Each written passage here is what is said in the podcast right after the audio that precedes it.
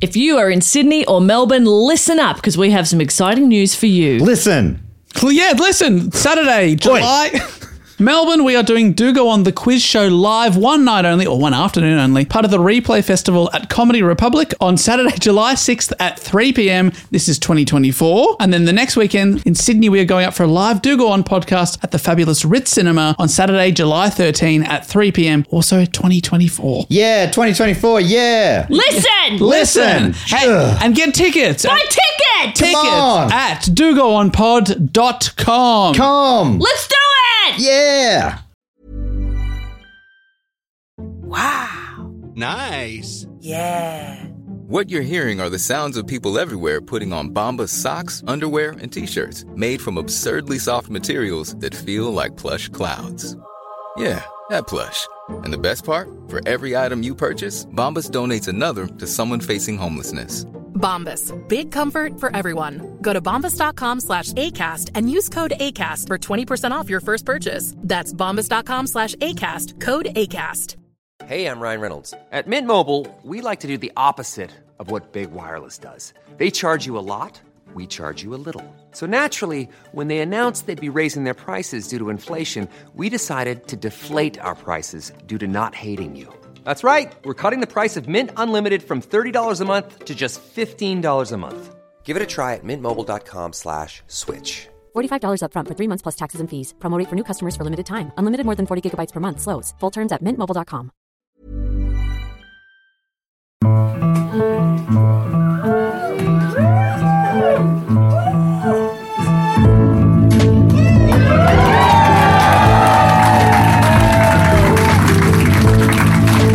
Hello! Hello, and welcome to another episode of Do Go On. My name is Dave Warnocky. How are we feeling out there? Yeah! Hello! Hey, thank you so much for coming out to our Mish special, for putting the festive season into the season. Would you please welcome to the stage Matt Stewart and Jess Perkins? Hello! Yeah. All right. Woo! Yeah. Jess, I think you might be the most pumped up person here. Yeah. That's gonna last. That's gonna last. Where is everybody? I'm tired. There's some empty seats out there. Where are there's Where some are people you? coming in now? Dad? This is our big Christmas pageant, Dad. You promised. Promised you'd be here. We saved him a special seat. Far back corner. Don't like looking at him. I like it. We've got an ugly dad. We've got an ugly dad. Not his fault. But not our It is fault, what it is is. No, it's certainly not our fault. Not our fault. I don't know, is anyone That we blaming us collectively today? have an ugly dad. Well, speak for yourselves. My dad's hot. so hot. Dave, I Gosh. was doing a bit where we all had the same. We all dad. had the- clearly all had the we same dad Clearly, all had the same dad. Yeah, well, I'm doing a bit where my dad is hot, which is the truth. That's not a, that's not a bit. Martin's a, very hot guy. He's a sexy, sexy man. that's, not, that's not funny when you just say, yeah, my objectively hot dad is hot. Yeah. we all know that. We've all seen him that time on Who Wants to Be a Millionaire. Yeah. Do you remember? Do you remember that time? He did not win any money. Well, you know, God doesn't always give with both hands, and uh, he gave him, he took a big old scoop of hot. He really cheaped out on the brains for Martin. Yeah, but that's when you see how hot he is. That's fine. Yeah, We've gone silly. Yeah. Very early. How much of that's festively getting silly. getting chopped. Um, hello, everybody. How you doing? Are you good? Thank you so much for being here. Last Christmas show, of course, we had an outbreak of COVID. this year, we've kindly done the show quite early in December, so you've got time to recover. That's right. You're welcome. You'll get over it You'll get over it. Oh. or not. Fucking chill out. Who are we to say? I'm not a doctor. I am not a doctor. It is, it's like one of those old chicken pox parties where you go, oh, you got chicken pox? Well, go play with Yeah, yeah. Frank Yeah. and Darlene. I, was, I was a kid very Who were long the other time ago. kids? Um, Frank Ger- Dolly. Gertrude. Gertrude's there. I can't think of any more names. Michelangelo. Michelangelo's there. You're really going back. Jesus was there. How old are you? He's as old as the Quite- wind. Quite old. I'm quite old. Um, Dave, why don't you explain um, what the fuck this is? Well, this is our eighth, can you believe it, eighth annual Christmas special. And uh, what we do is. Name the other seven. Hydrogen, helium, beryllium. Fucked if I know. Well, we've done everything from uh, the Santa Claus history of Santa Claus to last year. I did the Santa Claus robberies, and what we do is we take it in turns to report on a topic, often suggested to us by one of our listeners. We go away do a bit of research. Matt's done that this this year, and uh, the last time you did the live Christmas special, you did some very depressing murders. so hey, let's not forget just the last live show in general where you just talked about somebody who fucked a dog. So. was anyone there for that one? Did not go out on the main feed. All right. Yeah, didn't it? I No. don't think so. Anyway, we always start with a question Yes. to get us on topic. Hmm. My question this week is the Guardians of the Galaxy holiday special. Have you seen it? No, I I watched the other one. A few people seen it. haven't watched it yet. The, re- the reviews are in. You've watched it? Well, I'm about to talk about it for an hour, mate. So. no, I'm not. What the Guardians of the Galaxy holiday special was released last month. What has director James Gunn cited as its main inspiration? Was that a piece of shit? Sound like it. Yeah, all right. Yeah, James Gunn. shot Love him it when down. Dave's a bitch. yeah, cop that gun. Um, his main source of inspiration for the Guardians of the Galaxy Christmas special. Yeah, holiday special. Sure. Based on a, a, a classic of the genre. A Christmas Carol. No, it's not a Christmas Well, I'm carol. out. Miracle on 34th. No. No, uh, if you said a different street, it would have still been no. But I liked how you. you did pause there and make us all wait. I should have just jumped in and said, I'll stop you right there. no miracles involved in this one. Okay. It's almost a reverse miracle. Oh, It's just a, it's a bad thing. Yeah, it's just a bad. Is it a Christmas movie? It is a Christmas. Well, it's a holiday special. It's the something holiday special. Oh, I don't know if there's anyone in the room who might is it Star Wars? Uh, Muppets. know. Put it all together, Bob, for the Muppet point. Star Wars. Muppet Wars. It's the Star Wars Holiday Special. Okay, well, I get the point. All right. Uh, this has been suggested just by two people Evan Waterman from Denver, Colorado, and Pete Holburton from Melbourne. You in tonight, Pete? Yes. This never happened! but is Evan from Colorado in? Yeah, we should check. Was that Pete or Evan? But not Pete Evans, please. For the love of God. Oh, imagine me you just see someone slinking down in their chair. Oh, sorry, Pete. Oh, Pete, this never happens. That's the best. That's so good. We asked that a lot. I don't think that has that ever happened before. I Uh. don't have a great memory, but all right. Are, are we ready to begin? No, Oh, I'll, I'll take your I time. need I need a few minutes. Okay. Can we just have small talk? Yeah. Still getting over How the are you? the Pete buzz. Yeah. Yeah, yeah. I'm all. Oh, I'm jittery. Anyway, yeah, no, absolutely. Let's let's kick this off. On Friday, November the 17th, 1978, a special television event builders a dazzling lineup of stars, animation, adventure, music, and visual effects aired on CBS in America. That TV event was the Star Wars Holiday Special. I said that like you wouldn't have already known that. Wow. I kind of gave that Mm. You were away building earlier. drama Yeah. for no reason. It was two hours long, including ad breaks. His font is so big, he's already onto page two. I'm not even kidding. I'm not even kidding. How many words a page you getting? Well, the, fir- the first half of the page is all the all my resources. As different to yours, mine isn't just Wikipedia. I've got quite a few there. So, hey, hey, the sass bitch is back. Hey, that's my thing. Sorry. Uh, have either of you seen it? No. No, but it sounds great. From that little Yeah, little sentence there, that sounds fantastic. got a bit of everything. Yeah. It's got stars. It's got visual effects. It's Yep. got Puppets. A Yeah, Puppets. cartoon. Cartoon. yeah. What what a, a recipe for success. Yep. So, for context, Star Wars, the original film, was released the year before and was a massive smash hit. Was it? Yeah, it was huge. It was like at some point the biggest grossing film ever. Really? Until ET. Until Uh-huh. Avatar. yeah. That's true. And until Avatar 2, which we're all so pumped up for. Yeah. You're not counting down the days till Avatar 2 comes out? Yeah, come on. We're It excited. goes for like three hours. oh my god. I Jim, stop it. Just stop. Jim! Stop it. So at the same time that Star Wars a, a big hit, so were variety shows. Everyone seemed to have one. Uh, Sonny and Cher, Donnie and Marie, you know, all the big names. the Muppets had one. So why not Han Solo and Chewbacca? it's a question that a few people asked. And the answer was well, there's a lot of answers why, but. Um, It wasn't unprecedented. Uh, established variety shows had done sketches with Star Wars characters over the previous few months.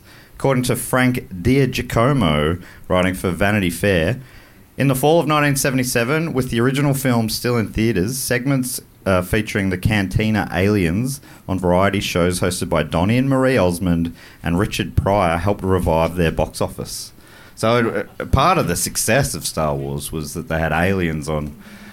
Variety, variety shows. shows S- sometimes Mm. yeah uh, have you you two have watched star wars because i'm worried that there's things in here like if i say canteen or aliens Mm. does that mean anything to you Yeah. Yeah. yeah How's that song go? Everyone now. Yeah, there's a lot of doot doot doing in there. Yeah. The do do do. that That's kind it. of that's thing. it. That's the one. That kind of thing. And then Everyone's Han better. shot first or Everyone's something. better. Um, one of the motivations for the special was to keep the Star Wars universe in the public consciousness as the sequel, sequel, You're doing so well today. as the sequel. I think that's that's. I speak a little French, so sometimes I slip into that. Sorry, Yeah, yeah, I yeah. think uh, you Australians say sequel. Yeah, but- yeah. Us uncultured swine. Uh, the sequel, The Empire Strikes Back, was still two years away. Another possible motivator was to sell toys. As Sex toys. yes, from from the cantina. that one's got, it's got its own sound effects. And that's what you want. in a Yeah, yeah, sex for toy. sure. Noisy. I'm coming with rhythm. Why did you look me in the eye for that? As D. Giacomo wrote, Lucas had been sold on the idea that a Star Wars holiday television special would sustain interest in the franchise, move more toys off the shelves, and maybe even pick up some new fans who hadn't seen the movie. Uh, it's so funny to think of what it turned out to be. that he thought it might have brought in new fans. So you have info that we don't I Uh, have. just watched it in the bath this afternoon The wet and desk. it was oh man it was yeah it wa- even without the bath it felt like water torture but uh, wild no it was has anyone seen it yeah, pretty No, bad okay but- Did you watch it in the bath? That could have been your mistake. Okay, exactly. Report back to us. uh, according to Jessica Roy writing for the LA Times Lucas was very busy in 1978 expectations were high for the sequel and he was moving his production company to Northern California so he didn't have time to get very involved with the special That's always good. He came up with the general concept, though, uh, and I don't know. Have you heard anything about it? No. So he came up with a general concept, which was to expand on the Wookiees and in, and to introduce Chewbacca's family. Sure. So it was going to be very Wookiee heavy. It was all. it was all- He was like. At, at one point, he just wanted it to be a whole movie about Wookiees. Yeah, great. The people that can't talk. Yeah. What do they sound like though? Ooh. Right, wa- was that the Mrs. Doubtfire crossover?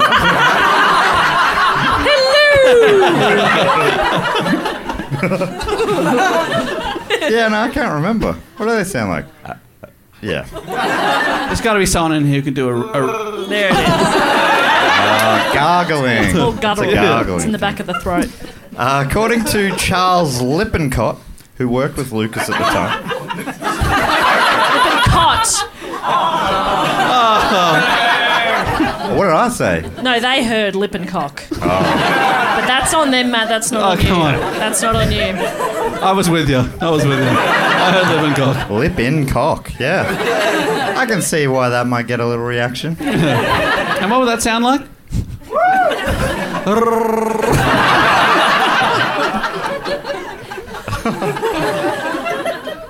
Uh, so, according to Lippincott, uh, who, who worked with Lucas at the time, the special was always intended to be a variety type show, but he explains.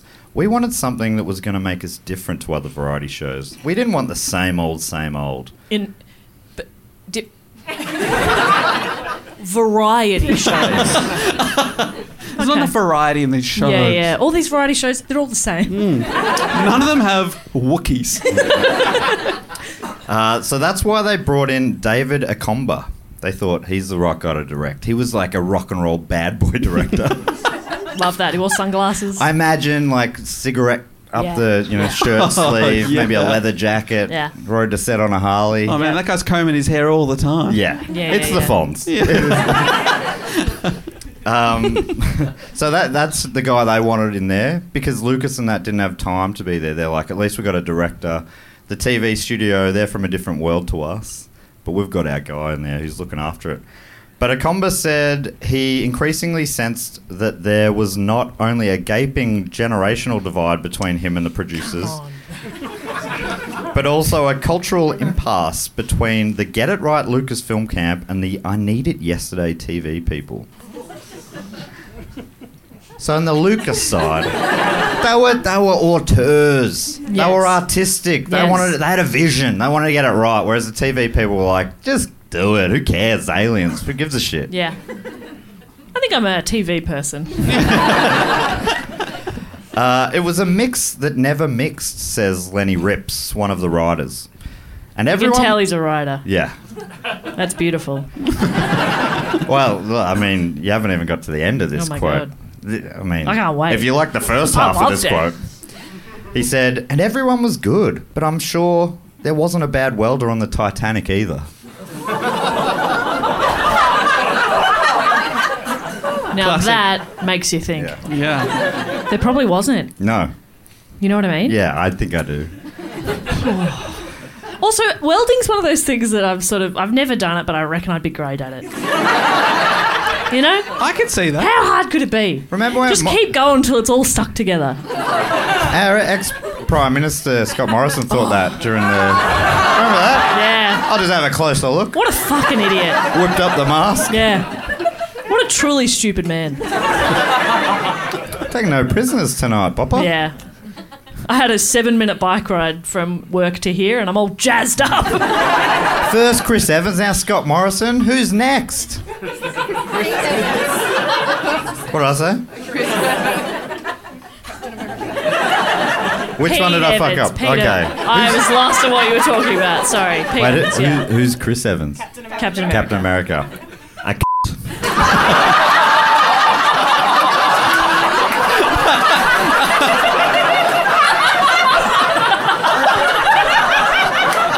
I just want to check. Kid at the back has headphones on. Yep. kid at the back. Yep. he's got headphones on. He's all right. He's having a good time. I just wanted to check. I just wanted to double check. The headphones were still on. We're good. Okay, well, it's good to know now there's a kid in there. And he's got headphones I on. It's also did fine. not know. Come in there. I assume he's uh, listening to one of our other quality podcasts. So possibly a book cheat episode in this. Headphones. yeah. So by the time the cameras rolled, Lucas had moved on, and Akomba, the director, the bad boy, Yeah. Fonz. He realised he was in over his head, saying, For me, there was no centre. I couldn't seem to grasp it. I'm the director. I'm supposed to know. I'm supposed to draw on something that makes it all work. And so, in those first few days of, of shooting, everything came home to roost, and it was hell. He's just like, What, the, what is this? Yeah. It doesn't make any sense. What am I doing? Sounds like he was panicking. It's good when the director's having a crisis. yeah. That filters down in a beautiful way. Oh, Just sounds like sounds like a real bad boy, doesn't it? Yeah. oh, what am I doing? Oh no. He only ended up shooting a handful of segments before he left the project. Uh, one of them being the scene featuring Golden Girl star B. Arthur singing in a in the Alien canteen. Perfect, yeah. That makes sense. Uh, sources say Akumba seemed overwhelmed by the demands of television production, such as shooting a scene with multiple cameras to cover various angles. That was a bit overwhelming. Yeah. For a He's like, director. I'm used to just shooting with one camera. He's used to it taking way longer. Now that they're doing it with multiple cameras, he's like, oh, what's going on? So instead of directing the scenes via monitors from a control booth, as most TV directors do, he worked the floor like a movie director, which greatly annoyed the tight knit staff of TV veterans. L. Puritz, uh, uh, an ass prod on the series, said, He was a loose cannon! So, because usually you sit in the studio and they say, camera one, now go to two, but he's in the studio yelling that out. camera one, two, go to four, take three. And it's like you can hear that over the whole segment. Yeah, it's still in the final cut. of the- what a nightmare. B. Arthur's singing. you just hear her go, camera one! Uh, he, Sucks. got, he got so overwhelmed uh, that he quit via telegram. That's a sign of a flustered man. Yeah. He didn't even tell his agent. He's like, I'm, I'm sending off a telegram, stop, I quit, stop. Make it stop, stop. Yeah. uh, so with a combo gone, the show had to go on, and Steve Binder was brought in to take over. Binder was uh, an experienced director of TV specials, most notably for Elvis's 1968 comeback special. So his CV has got Elvis's comeback special and the Star Wars holiday special on it. Not a bad CV. Not a bad. I CV. think the fact that he has experience with TV specials bodes a little better. Do you think? yes. Because that's what that's what they're filming. That's what they're filming. Yeah, yeah. exactly. So that helps. And apparently, he, he was good in like stressful situations. Apparently, before the Elvis special, Elvis like, "I'm not going out," and he talked him into doing it. Yeah, right. He said, "You fucking go out there. You have a contractual obligation. You get the fuck. I don't give a fuck that you're Elvis. You're just some fucking guy to me. Get out there, or your head will be in a bucket. What's it gonna be, Elvis?" And there was a beautiful show. Ironically, ended up dying on a bucket of sorts. It's been said uh, that if it wasn't for Binder, the special wouldn't have been able to be completed at all. It was already in a lot of trouble, and when he got there, He told everybody, "You fucking go out." there." producers were like, "Oh man, if you weren't here, Yeah. this would be done." They were still already way over budget. No one really knew what was going on. It was a big mess. He's threatening Yoda. you fucking get out there. Go out there. Get out there. Fuck.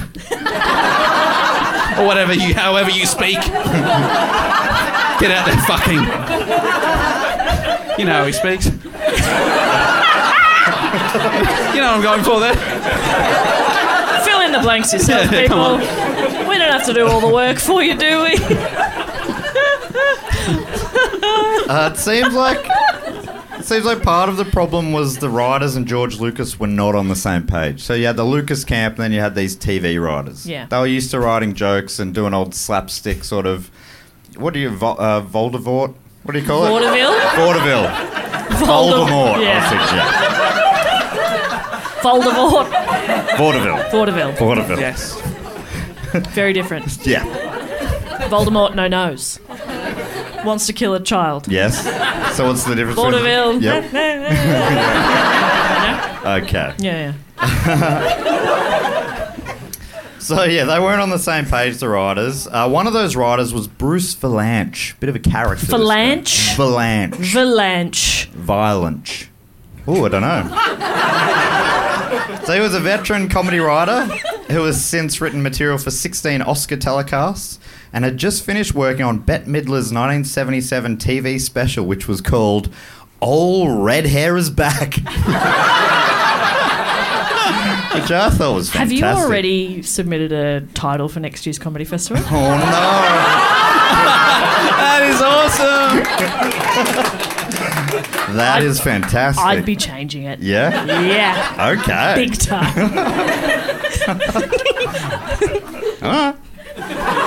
Send an email. Uh, Lenny Rips, who we talked about before. Lenny Rips? He's yeah, he's the guy who talked about the Titanic. This guy. Ah. I was lost in his words before. Yeah. I didn't I didn't realize his last name was Rips. yeah, Lenny Rips. Oh, There's a lot of that's great so names. in Good. this. Uh, he had a bunch of variety TV writing experience as well. He went on to write and produce a classic show, Full House. Ah, I've never heard of it. So you can sort of, you can sort of see the caliber Yes. of some of these people. Pat Proft was also involved, who worked on Police Academy, Naked Gun, and Hot Shots. You know, sort of spoofy. Never heard of him. Dave, What is that? Yeah. Oh, yeah. That's some good stuff. You've never heard of any of it, have you? Have you ever seen a movie? I What are they? don't know. Never seen a television special. De Giacomo wrote, uh, This was a comedy variety dream team, but that expertise was an odd fit with Star Wars. Uh, Star Wars producer Gary Kurtz said, We should have realised that there was no way that we could fit the characters into this kind of format. Should have known. I don't know why. No one thought. Mm. Nobody thought of that. No one thought of I thought this is a bit dumb. yeah. Uh, at first, Phalanx, Rips, and the team were excited to be involved. Rips, later said, Rips. Yeah, that's great. Rips later said, We were really excited because, my God, this is an annuity. I'll get a check every year from Star Wars. How can I lose? He thought it was a sure thing. Mm. Yeah. It was honestly, he's like, This will be played every Christmas. Yep. Checks in the This is mail gonna go for me. down this is in gonna be history. big." Yeah. I'll be honest, all I'm thinking about is changing my name to Little Jesse Rips. it's so good. Have you named your comedy festival show yet? Yeah, and I actually called it Little Jesse Rips. wow. I know, can you believe it? Dear Giacomo, Different every time. Dear Giacomo Di writes. Giacomo. Di Giacomo writes. But when Valanche heard Lucas's storyline at a development meeting, he quickly realized that a big challenge lay ahead. Lucas was intent on building the Star Wars Holiday Special, as it would be called, around Wookiees, specifically the family of Chewbacca, as they outwitted Imperial forces to come together on Life Day, the Wookiee equivalent of Christmas or Thanksgiving. It's pretty. It's pretty. I love how they've they've they've gone like really creative with it, um, and they've come up with something that you know. I think everyone can get involved in that. Don't you think? No, Life Day makes me, me want to be dead. Life Day. Life Day. But Valanche, when he heard this idea, he s- he started thinking the special was in danger of looking like one long episode of Lassie. Sure, because they're all Wookiees. What's that? Just What's, big dogs. what- what's that, Chewy? Hans fallen down a well.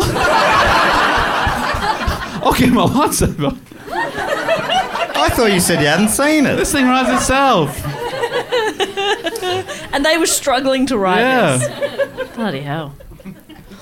So Valanche was like, I can't believe you, these these guys don't s- they don't speak English. Yeah.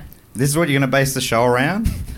Uh, apparently, in his own words, Valanche said Lucas met these comments with a glacial look. Slow. Is that what that means? George cannot keep up. What's this guy talking about? Uh, this was his vision, he said, and he could not be moved. And of course, Star Wars was so gigantic, and he had been validated a hundred times over. So he had what a director needs to have, which is this insane belief in their personal vision, and he somehow was going to make it work. Well, that's what Valanche was thinking anyway. Uh, there was a big gap between the visions of Lucas and his crew, and then the CBS producers and TV crew, the writing crew. But as Dear Giacomo writes, the deal had been struck, and Lucas and the writers got down to the business of roughing out a script.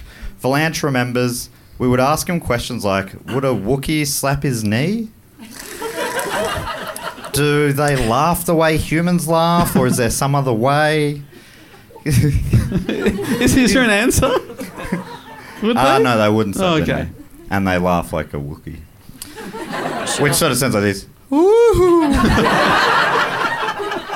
Because uh, but but uh, Valanche was like, we didn't want we didn't want to piss on his Bible. He, he's very precious about this stuff. And we didn't want to mess with it. His words were piss on the bottle. Okay.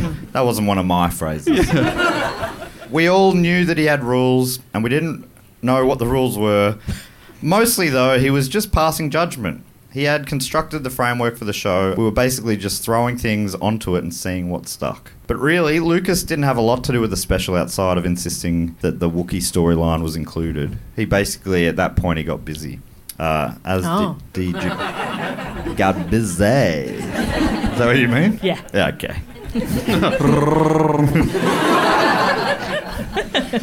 Uh, Dave, not here, please. The Giacomo uh, It's getting closer. continues. In 1978, there were a lot of other people and projects competing for Lucas's time. With his attention elsewhere during most of the production, the Star Wars holiday special morphed into a monster. Two directors and much turmoil later, the finished special didn't so much resemble its namesake as it did another science fiction film, The Thing with Two Heads. Okay. On he's he's been a bit poetic here. Right. He's On to- saying it's got two heads. Yeah, literally two heads. Yeah. Yeah. Onto the body of Lucas's sentimental and irony-free Wookiee plotline, the producers and writers grafted a campy 70s variety show that makes suspension of disbelief impossible. The show was nearly universally panned. Uh, Di Giacomo He's losing it again. He tried to interview Lucas about it, saying he declined to be interviewed for the article. Although, in a chance meeting that I had with him prior to that decision, the filmmaker, known for obsessive control of his projects, called the special a travesty and said he regretted not exercising a tighter grip over its production. Well, he got busy. He was busy. What's it, you know? he He's can't- busy. We can't be everywhere. He's not a man with. George, two heads, eh? You're not a Sam. man with two heads. I don't know what that means. According to an article in Esquire by Simon Abrams, Lucasfilm has never released the Star Wars Holiday Special in any format since 1978, except for a personal copy that Lucas gave to star Carrie Fisher. You know, Carrie Fisher Yeah. plays Princess Leia, Yeah. one of the main characters. Yep. Said I knew her. Thank you. I, I didn't know any of that. So apparently, the only copy he's ever given away was one to Carrie Fisher, uh, who used the misconceived TV special to horrify and entertain her party guests. Carrie Fisher was the best. Oh, you got to check out this piece of You shit. gotta This is so good. You're gonna hate this. So Everybody good. got a fresh drink? All right, strap in. Here we go. Speaking later to the New York Times, Fisher uh, said, I did the voiceover for some of the Star Wars discs, but I made it a condition that he would have to give me the Star Wars Christmas special so that I could, you know, have something for parties when I wanted everyone to leave. That's good. I put on a do go on. Same effect. I was like, That would, well, make, that would make people leave. Hey, anyone want to hear a podcast I'm on? yeah, I think that'd do the anyone trick. want to sit down and learn? That's what we're doing here tonight. so it's never been released officially, but luckily the VHS format was introduced two years prior to the special's airing, and many fans recorded on their VCRs. So today, grainy bootleg DVD copies of the special are available at comic conventions, but you can also stream it's on YouTube. I watched it there today. Where were you though? Oh, I was in the bar. Yeah. So I, I thought I, I'm gonna. It was it was quite hot today. Was it a It cold was- bath? No, I, I fucked up. Honestly, I fucked up. You could was have cooled so down. It could have been hot. a little pool. A pool for one. It was, um, yeah, I'm in there going, well, you know, it's happening. There's no way I could cool it down. But I was, yeah, I was burning up. You make great choices. Thank you. Thanks so much. So, yeah, let's get into why this special is so special. I'm going to briefly take you through the plot. So, I, I've watched it so you don't have to. Fantastic. To borrow a phrase from one of my good friends, Who? Steven Spielberg. that is a good friend. Uh, Chewbacca and Han Solo are in the Millennium Falcon. This is how it all starts. Flying to Chewbacca's home planet of Kashyyyk. Bless you.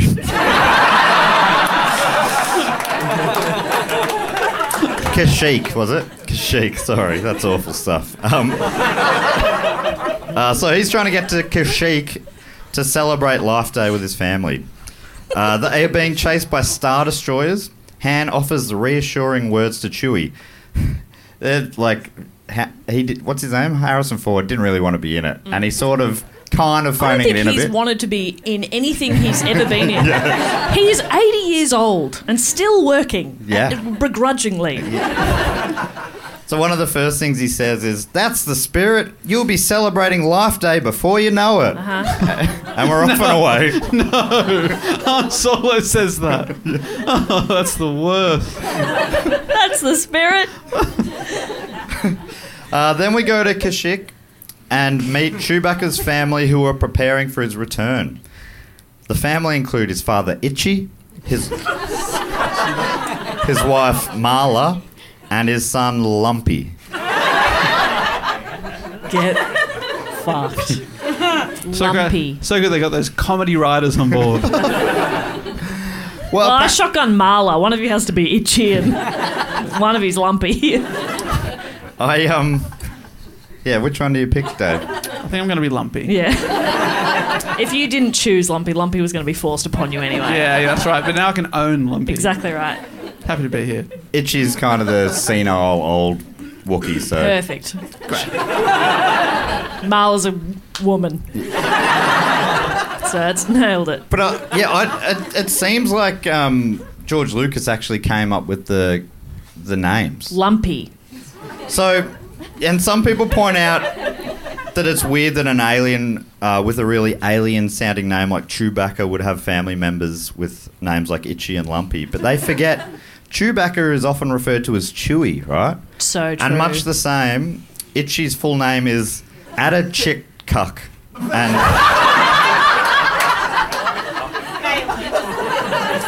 and Lumpy's is Lumperwarump. And Marla is also short for Muller to Buck. That all makes sense then. I'm glad they provided that extra Yes. context. Hey, don't worry, they're not silly names. Uh, Wookiees don't speak English, as we've mentioned, and according to Roy, this first scene with the Wookiee family is, quote, 10 minutes of Wookiees and there's no captions. so it was 10 full minutes of grunting and miming.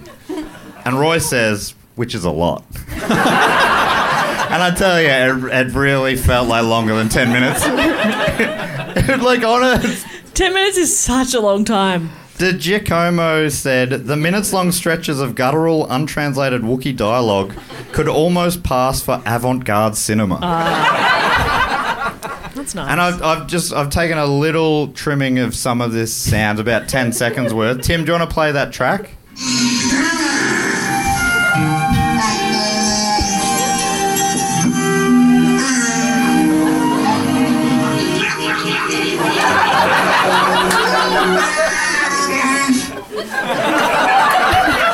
I think that was actually quite easy to follow. do, they have, do they have a pet dog? The song going. "Rah, rah, rah, rah, rah, rah." I did. I read that they got the sounds from like one of them from a baby bear and some of them from tigers and stuff. I think. Hiring for your small business? If you're not looking for professionals on LinkedIn, you're looking in the wrong place. That's like looking for your car keys in a fish tank. LinkedIn helps you hire professionals you can't find anywhere else, even those who aren't actively searching for a new job but might be open to the perfect role. In a given month, over 70% of LinkedIn users don't even visit other leading job sites. So start looking in the right place. With LinkedIn, you can hire professionals like a professional. Post your free job on linkedin.com slash spoken today. This podcast is brought to you by Squarespace, the all in one website platform for entrepreneurs to stand out and succeed online. Whether it's your first ever website or your business is expanding, growing, getting bigger, it all means the same thing. Squarespace makes it easy to create a beautiful website and engage with your audience. And if you're worried about, like, well, I don't know how to write stuff for a website to make myself look good, well, you can get help with the written content for your website with Squarespace AI. You can generate instant, personalized results that highlight your brand identity. You can explain what your site's about, choose your tone, enter what you need, and bang! You got some short and long form text, baby. So Squarespace AI makes it easy to go live, stand out, and succeed online. I'm so glad you had that bit because I thought it was pronounced Squarespace AI. anyway, sell exclusive content on your site by adding a paywall to sell memberships or courses or sell files your customers can download. I don't know if I'm hitting all these words as intended, like PDFs, musics, or ebooks. I would love to buy Matt's ebook. I'd like to buy Matt's course, and you you can do that. Squarespace has the tools you need to create and sell your own online course. Be more like Matt. Oh, God. 101. Wow, how many? One, does it go to one hundred two? It goes all the way to 102. You can customize everything with next generation editing technology. You can create engaging lessons your audience will love and then set the price. You can charge a one time fee or sell subscriptions. Matt, how much is it to be more like Matt 101? or 3 mil. Wow. Wow, p- p- like per month or? Yeah, USD. Awesome. Head to squarespace.com slash do go on for a free trial and to save 10% off your first purchase of a website or domain. Squarespace.com slash do go on. Uh, so anyway, they're, they're getting ready to celebrate Life Day. There's about 10 minutes. you don't Mm, Life really Day. know what's going on, but they're having conversations. They're moving around their tree house where they live. Of course. And um, I, if you don't know what uh, Life Day is, uh, StarWars.com, the official Star Wars website, explains it in, you know, relatively vague ways, but this is what they say.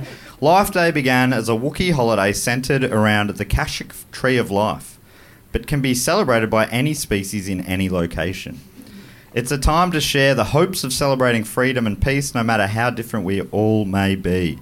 People enjoying Life Day traditionally mark this holiday, and this is where it gets pretty specific, Mm-hmm. with festive decor, music, Mm-hmm. activities, and the serving of unique and special food items. Okay. Okay. So they do, they, yeah, they do food items.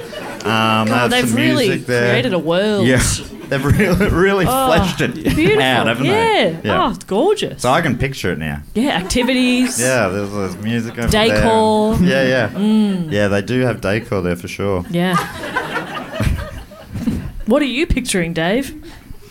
Oh, my mind's running wild with Yeah. imagination. Yeah. yeah. Yeah. He wasn't listening. Life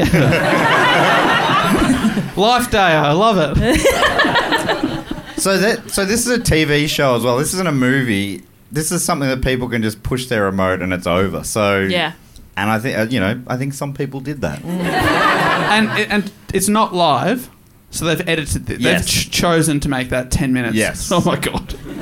They've watched it back and gone, Perfect. that's it. Yeah. Just right. Um, from there, it's a bunch of set pieces loosely linked to the plot. Chewie's wife Marla video calls Luke Skywalker to tell him Chewie and Han haven't arrived yet. She's worried. And And, so luckily, she Luke's doesn't- sort of going, "Hang, on, what, what's?" So he's just trying to like. She guess. doesn't call Chewie or Han. No, she I think calls she, Luke. She can't get onto them. Does she try first though? Do you I think see she- her try I- and like call I mean, declined? until Luke speaks, Yeah. you don't know what's happening. I think it was- That's true.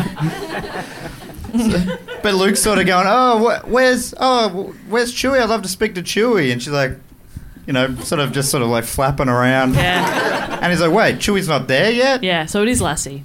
Yes, it, there are some real lassie-like moments.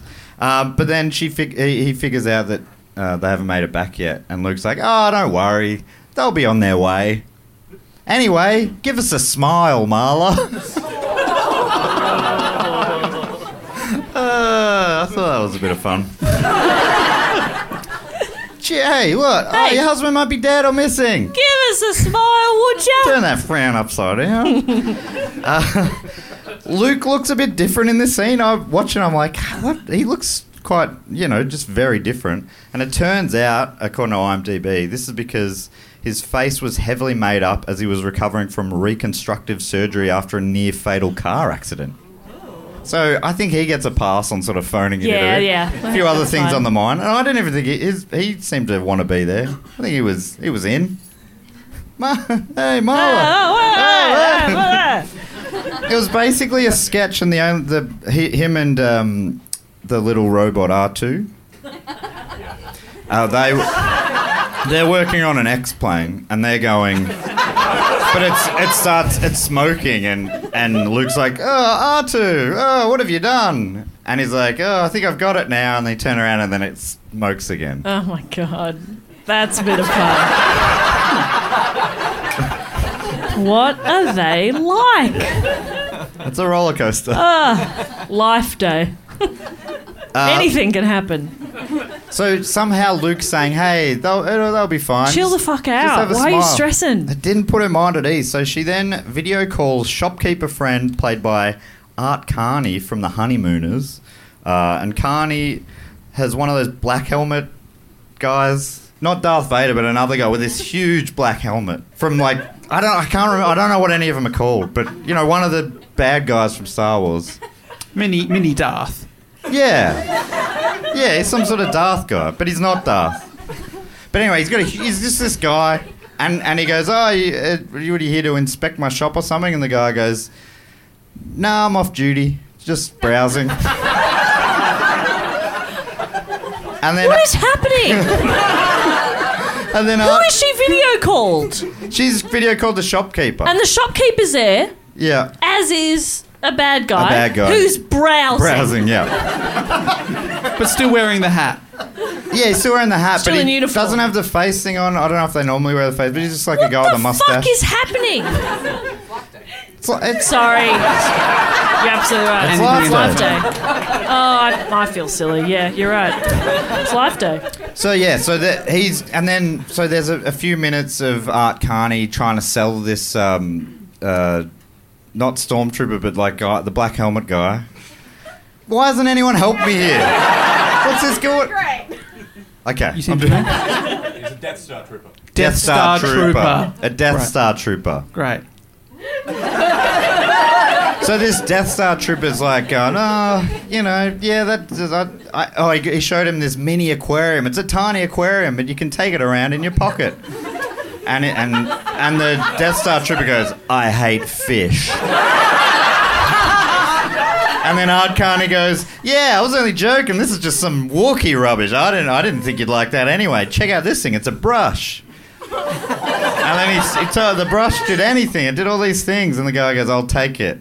And he said, "How'd you like to pay?" And he said, "I said I'll take it." And he just leaves.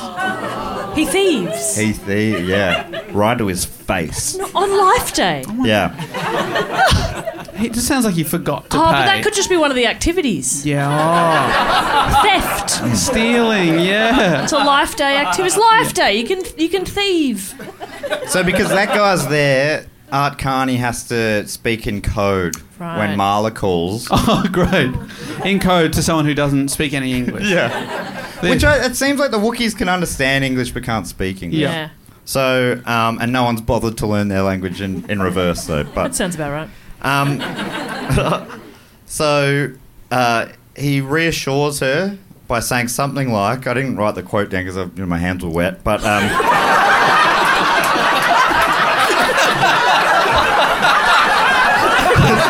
Because I was in the in the bar.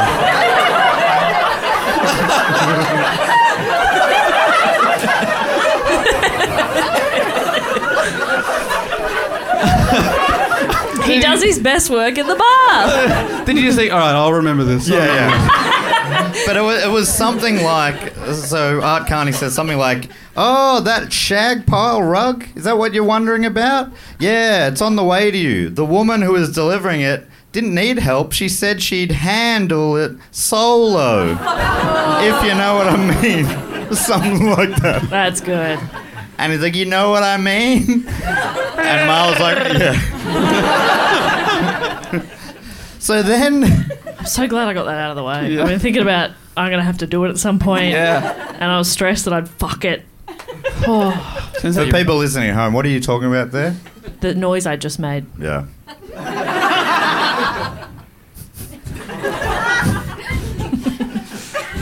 so then, so I guess Marla's relatively reassured by this weird cryptic message that somehow she cracked. uh, and then she starts cooking a meal. Uh, A festive meal. yeah, with help from an instructional video. So this is just the setup to the next stupid sketch, right? And this one is like it's it's like an alien spoof of Julian Child, only the Julia Child. Ju- But I understand you don't know who that is. It's all right. Ju- who is what's her name? Julia. Julia Child, yeah. But so it's like Julia Child only with four arms. And um, and so Marla's going all right, following step by step. Mix. It was like a it was a like a meat dish with a, a big sirloin. But then for some reason, all the instructions were about stirring and whisking. It was very anyway. Was there any crunch? They did. I'm pretty sure she said it a was deep cut. succulent, but. Um, so basically, the joke of this five-minute sketch or whatever it was was that um, Marla couldn't keep up with the four-armed alien. The alien's using four arms to do multiple things, and Right. Marla's like, "Oh, I'm struggling," Yeah, she's only got. but only she sounds like. No. yeah, that's not bad. You did it better before though. That's the sound of a Wookiee panicking. Then the next bit was basically Chewie's dad Itchy being a bit of a perv. That's Dad's on life day. Uh, so the shopkeeper, played by Art Carney, arrives with gifts to cheer up the family, saying, "This is good stuff. Th- You're going to realise, oh, comedy writers are involved in this." Yep. He comes and he says, "Why all the long hairy faces?" Eight second pause. Oh, I think that's good stuff. Uh, w- one of his gifts is a fantasy virtual reality machine for Itchy.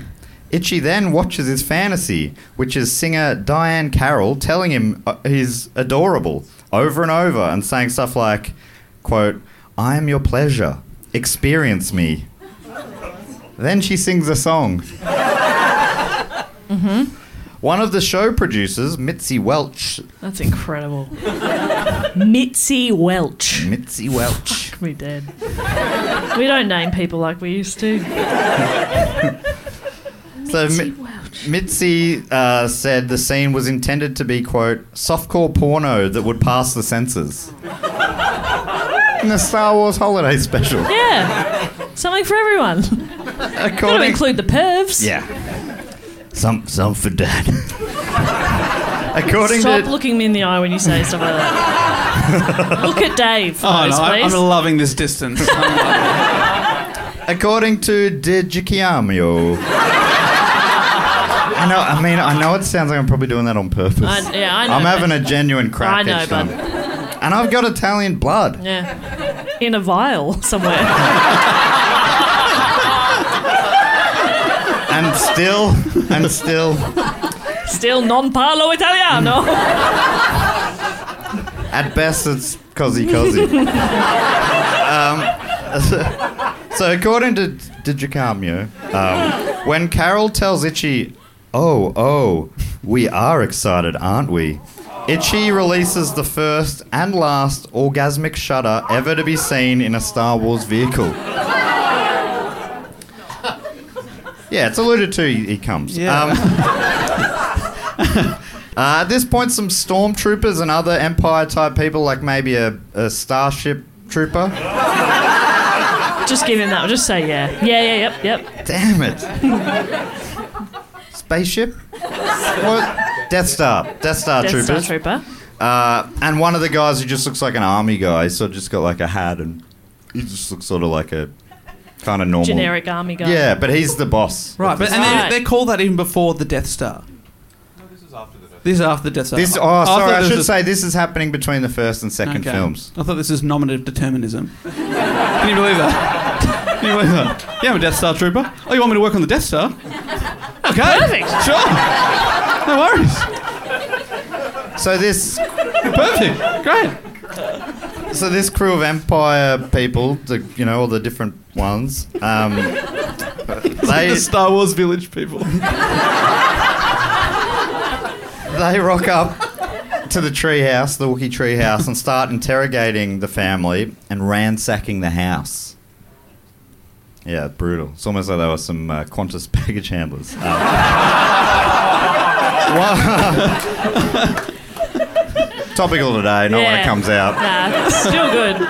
Uh, one of them sits down for a break and watches. One of the bad guys sits down for a break and watches a hologram Jefferson Starship play a song about UFOs on a music machine.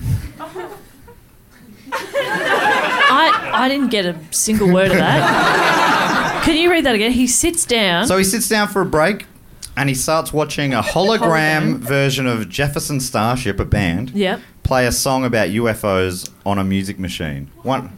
So nearly all the scenes are like, oh, here's a device Yeah, that right. you can watch a sketch on, but it's, or a, a performance. Uh, according to DiGiacomio, um, even today, former Jefferson Starship lead guitarist and songwriter Craig Chikirko can't quite get over the result. Uh, Ch- Ch- Chiquiquo said, "It was such it was such a strange iteration of the original big screen movie concept and your regular variety show. I was like tripping on it myself, man." Yeah, dude. We're all tripping Yeah. on it. Next up, we have uh, one of the Empire guys telling Marla to keep her kid Lumpy out of the way. Just Get in the way, get Lumpy out of the way. Maybe with some sort of sketch you can watch or something. so she sits him down and shows him a cartoon. And this is possibly the most famous part of the whole special, as it introduces famous Star Wars character Boba Fett, who's a bounty hunter. Uh, it's also probably the most Star Warsy bit. All the gang are involved. It's basically a five-minute adventure where Luke meets Boba. Boba double crosses Luke. They figure it out, and Boba says something like "Catch you later" in one of the next sequels or something like that. Yeah. But, and then they come back to the Wookiees. Wow. And that went for five minutes. Yeah. Okay. And it was um yeah, that that bit's I think the only bit that's been officially re-released as a an Easter egg on one of the DVD box sets or something. Right. Apparently the ratings took a nosedive after this segment. People were I'm surpri- hanging out for it. and- I'm surprised people held on this long. To be honest. well, not everyone, but yeah. uh, Lumpy comes up with a plan from here. We're getting to the pointy end now. Okay. Lumpy comes up with a plan to fake an Imperial broadcast, instructing the stormtroopers and others to to leave and head back to base. But to do this, he needs to set up a new machine. So then we get Lumpy in his bedroom watching a video guide to setting up the device. Only the humanoid robot who is instructing him in the video is glitching and malfunctioning. Okay. So it's a bit of fun. He's going, hey, uh, then you push this button. Eh, eh, eh, eh, And, and that goes for about five minutes. Um, then for some reason, this bit, oh, like none of us made much sense, but this bit to me doesn't make much sense at all. For some reason, there's a video transmission coming through back in the living room downstairs in the treehouse. And it's from the Moss Isley Cantina on Tatooine. This is like that one with the doot doot doot doot guys you were talking about before. He's got a brain for music. Yeah, my God. I never, I never forget a song. never forget a song. Can I pitch something to you? Sorry, because they're in a treehouse. Yeah. Is it downstairs in the treehouse? Would it be down branch, do you reckon? Oh. It's just a thought. Yeah. Mull it over. Discuss that on the way home. Damn trunk. down trunk. That's nice. Anyway, do go on. I think because of the stairs, I just still use stairs. But you know, Yeah, no, that's a great point. But I wonder if. if you only had a ladder, would you still Yeah. say downstairs or would you say down ladder? Oh, Think about that on the way home. right. I'm giving them so much to talk about on the way Yeah. home.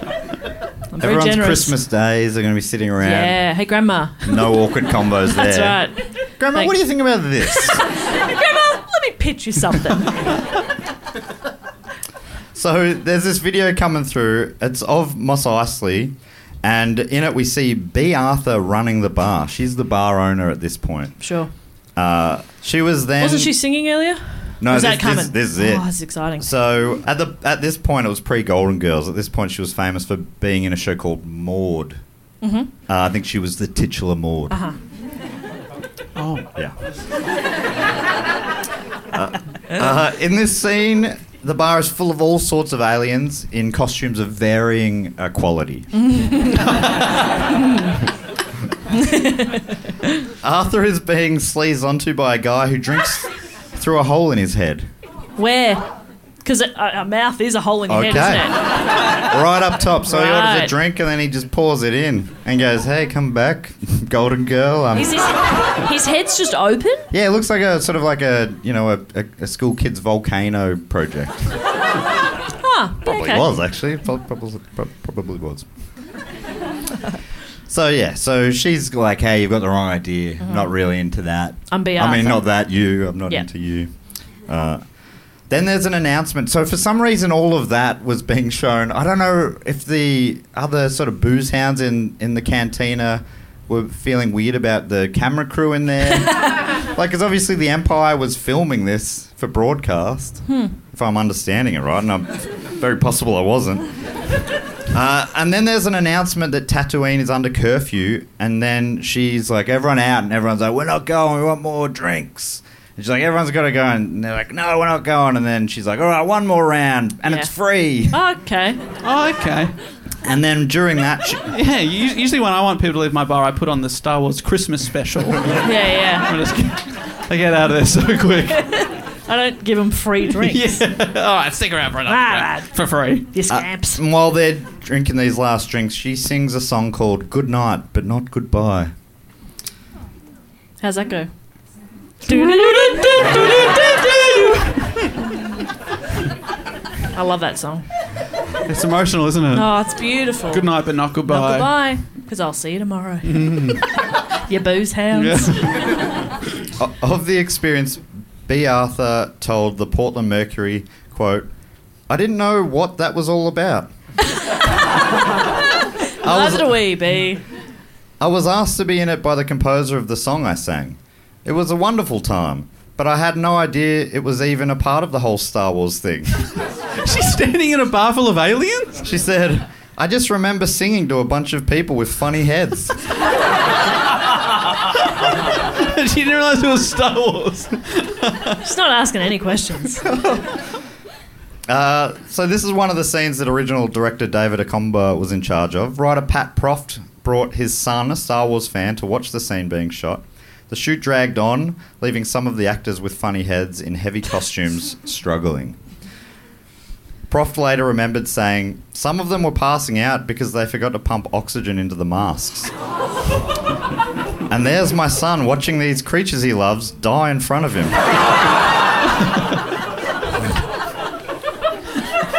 They forgot. A little oversight. Uh, while everyone's watching this weird scene, Lumpy acts on his plan, making the fake call for the Imperial people to return to base. And it works. what? Lumpy saves the day. Apart- Damn right. I'm not calling you Lumpy. Oh. Now that you like it, it's ruined. Yeah, I love I love being called lumpy. Please keep it up. So, so it, it, it works apart from one stormtrooper who figures out what's going on. He catches Lumpy in the act uh, of doing this thing. Not, you know what these How little old's walkies are Lumpy? like. Unlucky for this stormtrooper, though, this is exactly when Han and Chewie arrive home, and Han pretty much straight away grabs him and throws him off the balcony to his death. Merry hap- uh, Life Day. As he falls, we get the Wilhelm scream as well. Yeah. Great. Uh, from there, the Yeah, good impression. A room full of people just went, yes. Yeah. About a scream sound effect. oh, I love our audience. Pack of nerds. Yes. from there the Wookiees get into their Life Day red robes, head to the Tree of Life, and Princess Leia sings a song for some reason. How's it go?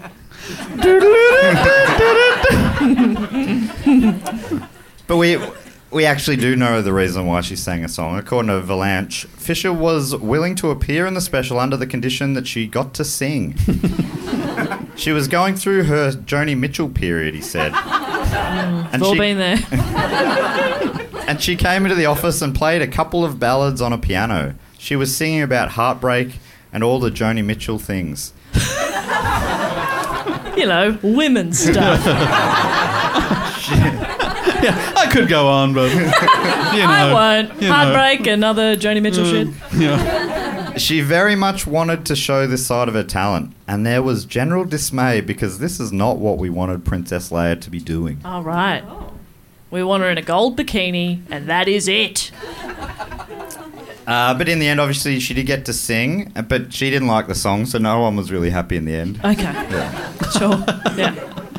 Uh, but according to D. Gicom, oh, well, I really want to get this right. Can you Okay. say it one more time? Di Giacomo. Uh, according to.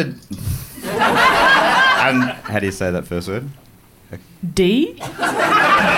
According. According to Di Giacomo. according to Di Giacomo, though, it's a life day miracle. And we can fix it in post where every time you say it, we'll cut you saying it and then an applause after every time.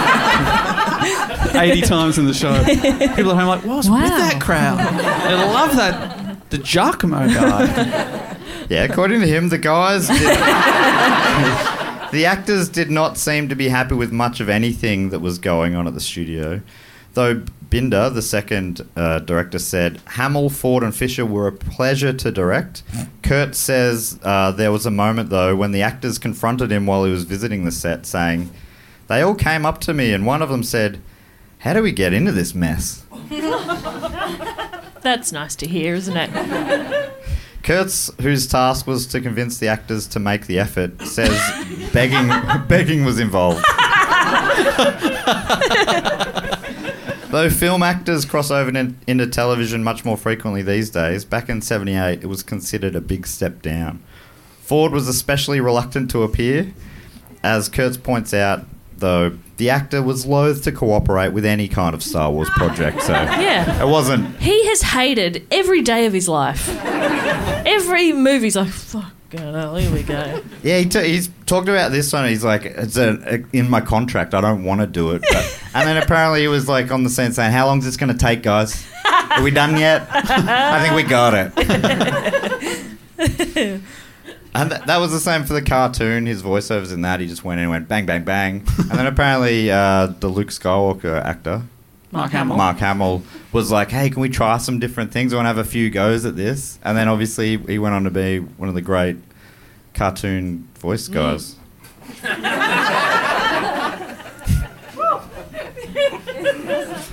Uh, anyway, the special ends with Chewie remembering some bits from the original film.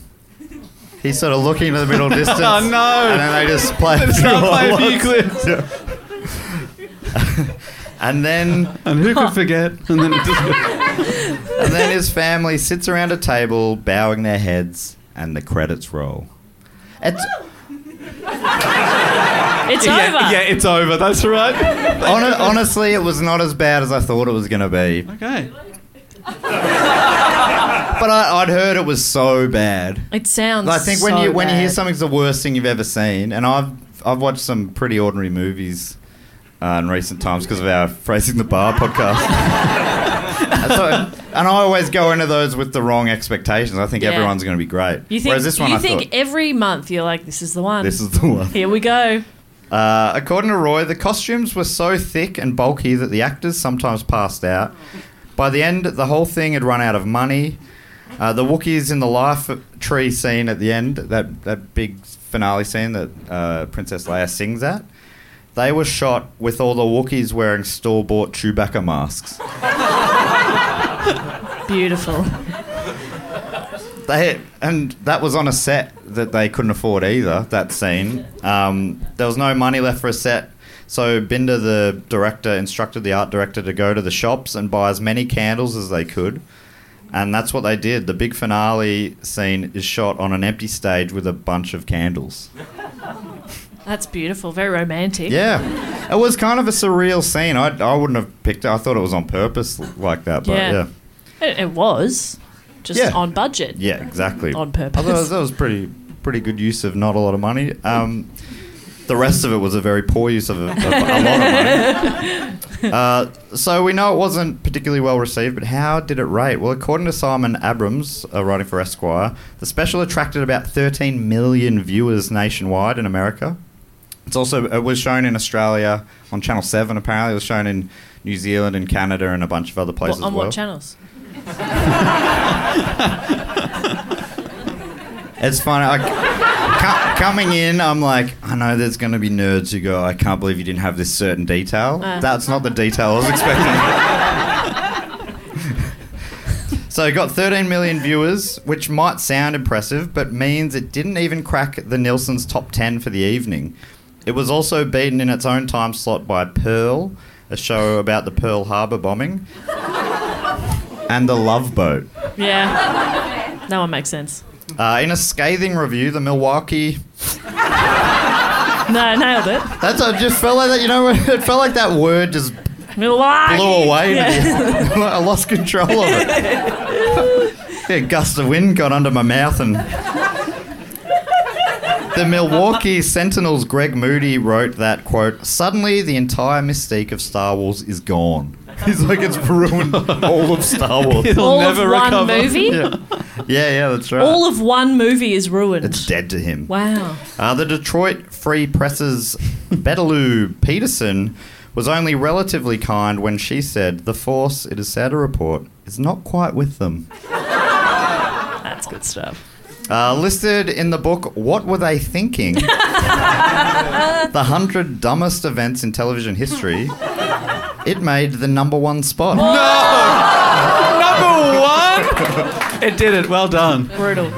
And the author wrote, This was the worst two hours of television ever.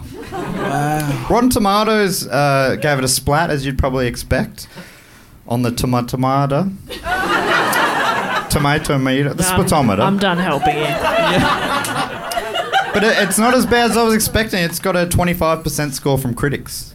Which, Okay. you know, there's definitely worse ones out there. Yeah, probably about 25% people watching it high. I imagine it's Hmm. One in very four, entertaining. yeah. Uh, here are a few more review snippets. Shane Munro writes The Star Wars Holiday Special is a work of such baffling insanity that every Star Wars fan deserves to watch it once, but probably only once. Tim Bratton said, Calling the Star Wars Holiday Special a uniquely repulsive failure of the filmmaker's art is an unearned compliment. Jesus. Uh, Alan French wrote, You will curse God for this show's mere existence.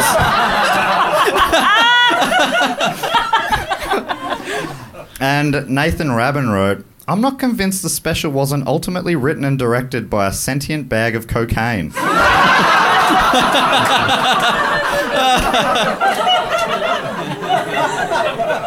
if it has a single virtue, it's that it does eventually end. Uh, on that point, according to USA Today writer Bruce Valanche, he has since admitted that he was heavily into cocaine while working on the project.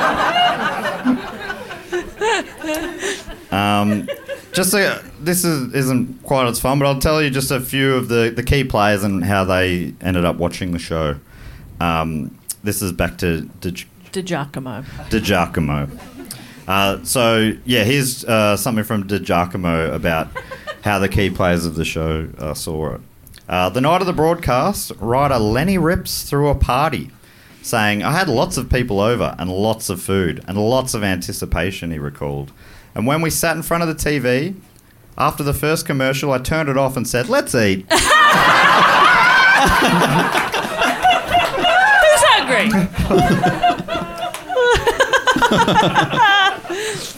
Uh, Gary Kurtz, one of the Lucas uh, producer guys, remembers watching the special with George, but he says he cannot remember the Star Wars creator's reaction to it, saying, The determination was that it was a bit too late to do much about it. We couldn't pull the show, and I guess there was a determination that, well, It wasn't really that bad compared to other Christmas specials, so what the hell? Kurtz has said that the experience with the holiday special certainly added to the idea that the only way to make sure it turns out the way you want it is to be in control. So that's he reckons this is one of the reasons why George Lucas is quite a control freak with stuff. So you reckon? So he, what he took away from that is, if you walk into a project and go, "Here's a vague idea, see ya," um, it might not turn out exactly how you want it to. That's what he's taken away from that. Yeah. Okay, that's interesting. Yeah, but sometimes George Lucas, uh, you know, h- is all involved, and it still doesn't turn out very well anyway. So Take that. George. yeah, come on. Huh? Me You would be on yeah, that? Dave. Yeah, okay. I just know that Star Wars fans hate it, hate everything. Um, there's never a film that comes out that people have said, "That's it, that's killed the franchise." Even this special. Uh, David Acomba, the first director, has never seen it. Um, after he left the project, though, he said that George Lucas sent him a letter letting him know there were no hard feelings. Oh, that's, That's nice. That's nice. Um, I don't know which one of these two I should finish on, either the positive or negative. What's fun? It's the negative ones may be funnier. All right, go for that. And then if I that's, mean, actually, it's not yeah, but funny. then if that's not good, then do the positive one. oh, I was going to do the positive one and then the negative one. No, I'd go. Well, I mean, why are we discussing like? Well, I'm asking which order, which order to put him in is what I'm saying. Yeah, and I told you, I gave my opinion, and you said, but I was going to do it the other way. So do it however you want to do it. So you're saying do the negative one, and if that d- does go okay, just don't do the positive Yeah. one. Yeah. Yeah. And I was like, oh, it would be nice to do them both, but Then do them both.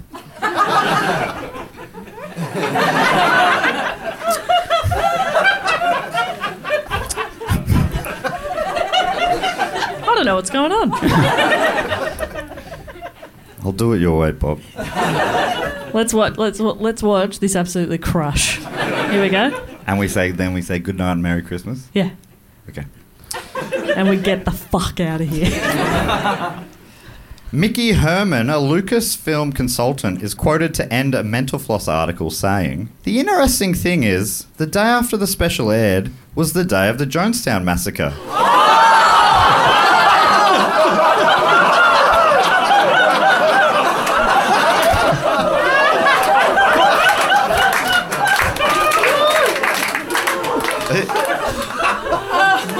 Previous episode.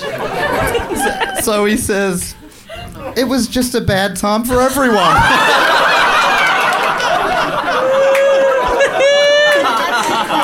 Puts it in context, doesn't it? Yeah. Really paints a picture of that time. That's beautiful. I really thought he was drawing correlation there. Yeah, and then the other one was Mark Hamill saying it. You know, it's. he said, I, I did say it was a positive one. what he said was, I don't think we should be ashamed of it. That's the end of my report. Matt Stewart, everybody.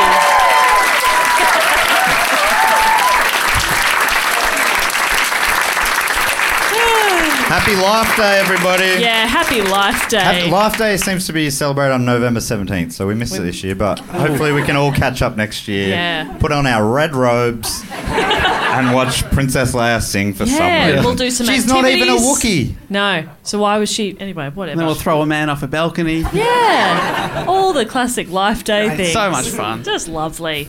Um, thank you so much for coming out, everybody. Give yourselves a round of applause. Yeah, you did it. You did it. Over there. Hi. Round of applause for Tim on the sound desk Thanks, and Tim. Rebecca from Comedy Republic. The absolute best. Boot at home, Thank you Dave. so much for coming out. We hope you have a merry Christmas, one and all. But until next time, we'll say And thank you- Life Day. and life day. Bye. Life Day. But until next time, we'll say thank you so much and goodbye, everyone. Later.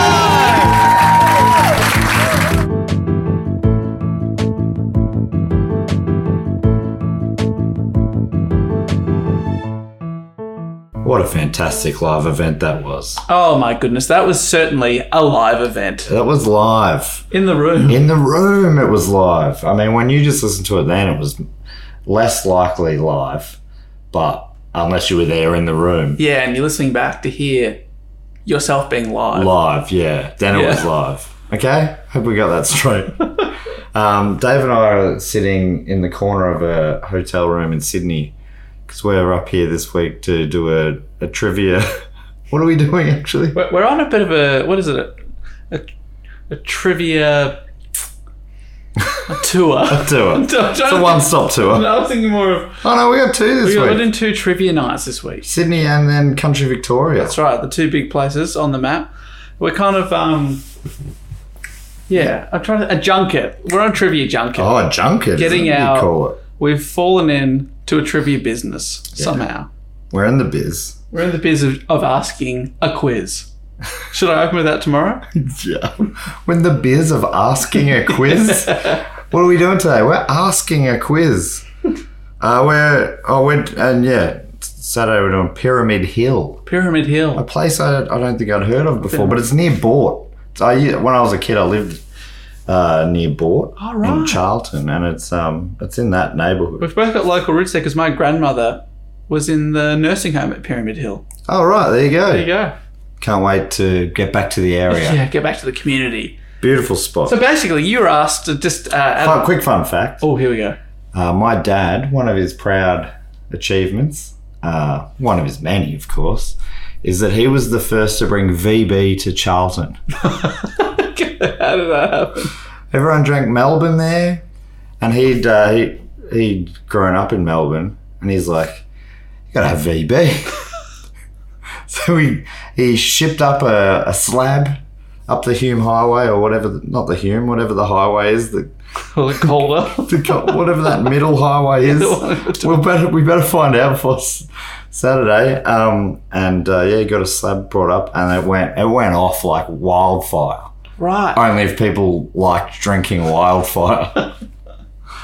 yeah, so so I wonder if I ask around if people will be like, Stewart's your surname. You're not Paul Stewart's son, the man who brought VB to Charlton.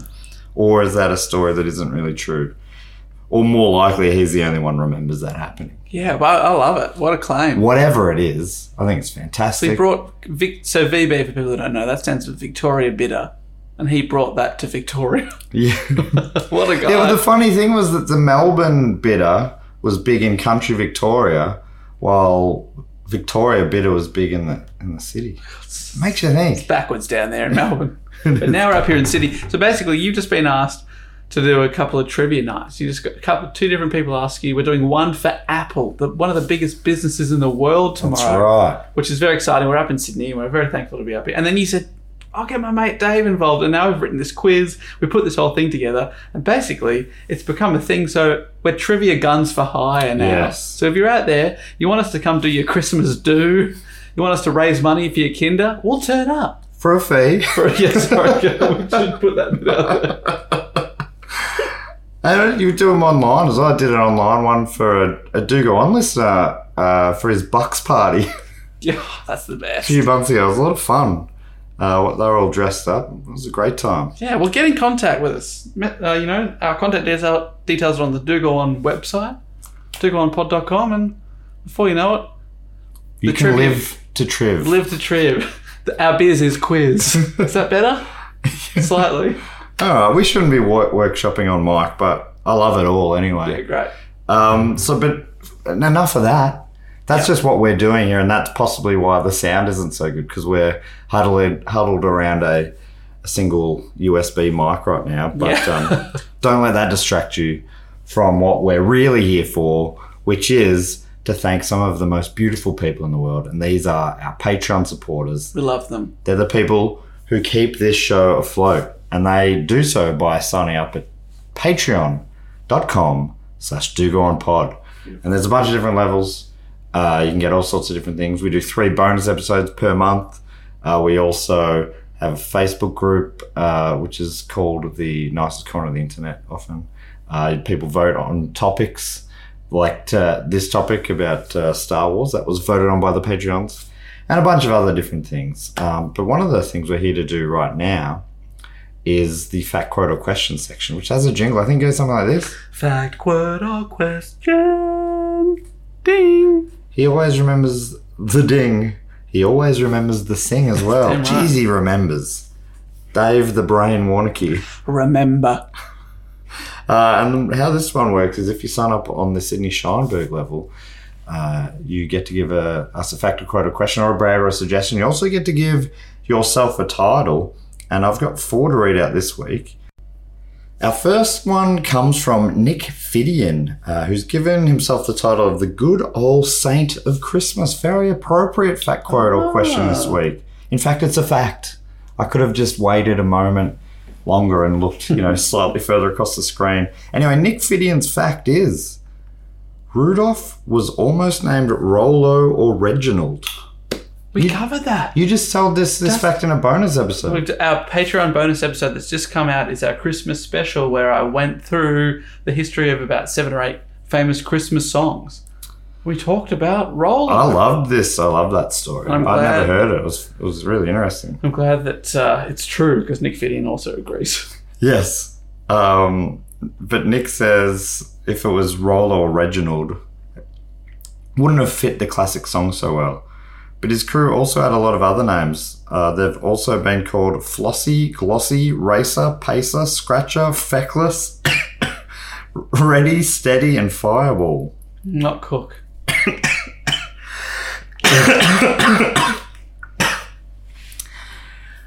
So I sorry my throat's a bit scratched. I've just been at a music festival weekend and um, yeah, I think I might have been talking too much. Over the music. over the music. That, I guess that's what's happened here. Maybe a bit of singing along. I didn't stop talking that whole weekend. The I band's did. up there. I met a couple of listeners, and I hopefully didn't talk their ears off too much. The- I met a couple of really cool people, um, and uh, if you're listening, thank you for your time and your patience. um, Nick uh, continues. He says, "Also a fun extra fact: I once had a teacher called Mister Christmas, who genuinely had a wife called Mary. Oh God, Merry Christmas! she must have considered yeah. keeping the maiden name, Surely. Surely. or maybe she just she loved, was a Christmas lover. She went out of her way. Yeah, yeah, maybe that was why she found him. Uh, hopefully, this doesn't come through at the wrong time of year. But a Merry Christmas to all. Merry Christmas. Hey, Nick, you've nailed the timing there, I gotta tell you. Uh, thank you so much for that fact. Uh, this next one comes from Jessica English, aka Executive Assistant for the Trio. Can I get you a coffee, tea, pie? Oh, pie. Yes, please. I'd love a tea, thank you so much. Uh, Jess Jess will isn't probably- here, but she'd love a coffee. Take a coffee. Yeah. Uh, and Jessica's asking a question, writing, Congratulations on a successful and best block ever. That is high praise. That's very nice. Uh, the end of block always leaves a bit of a holiday hangover, but then I realised golden shiny Garys are just around the corner. Coming up, but a little bit over a month away, maybe.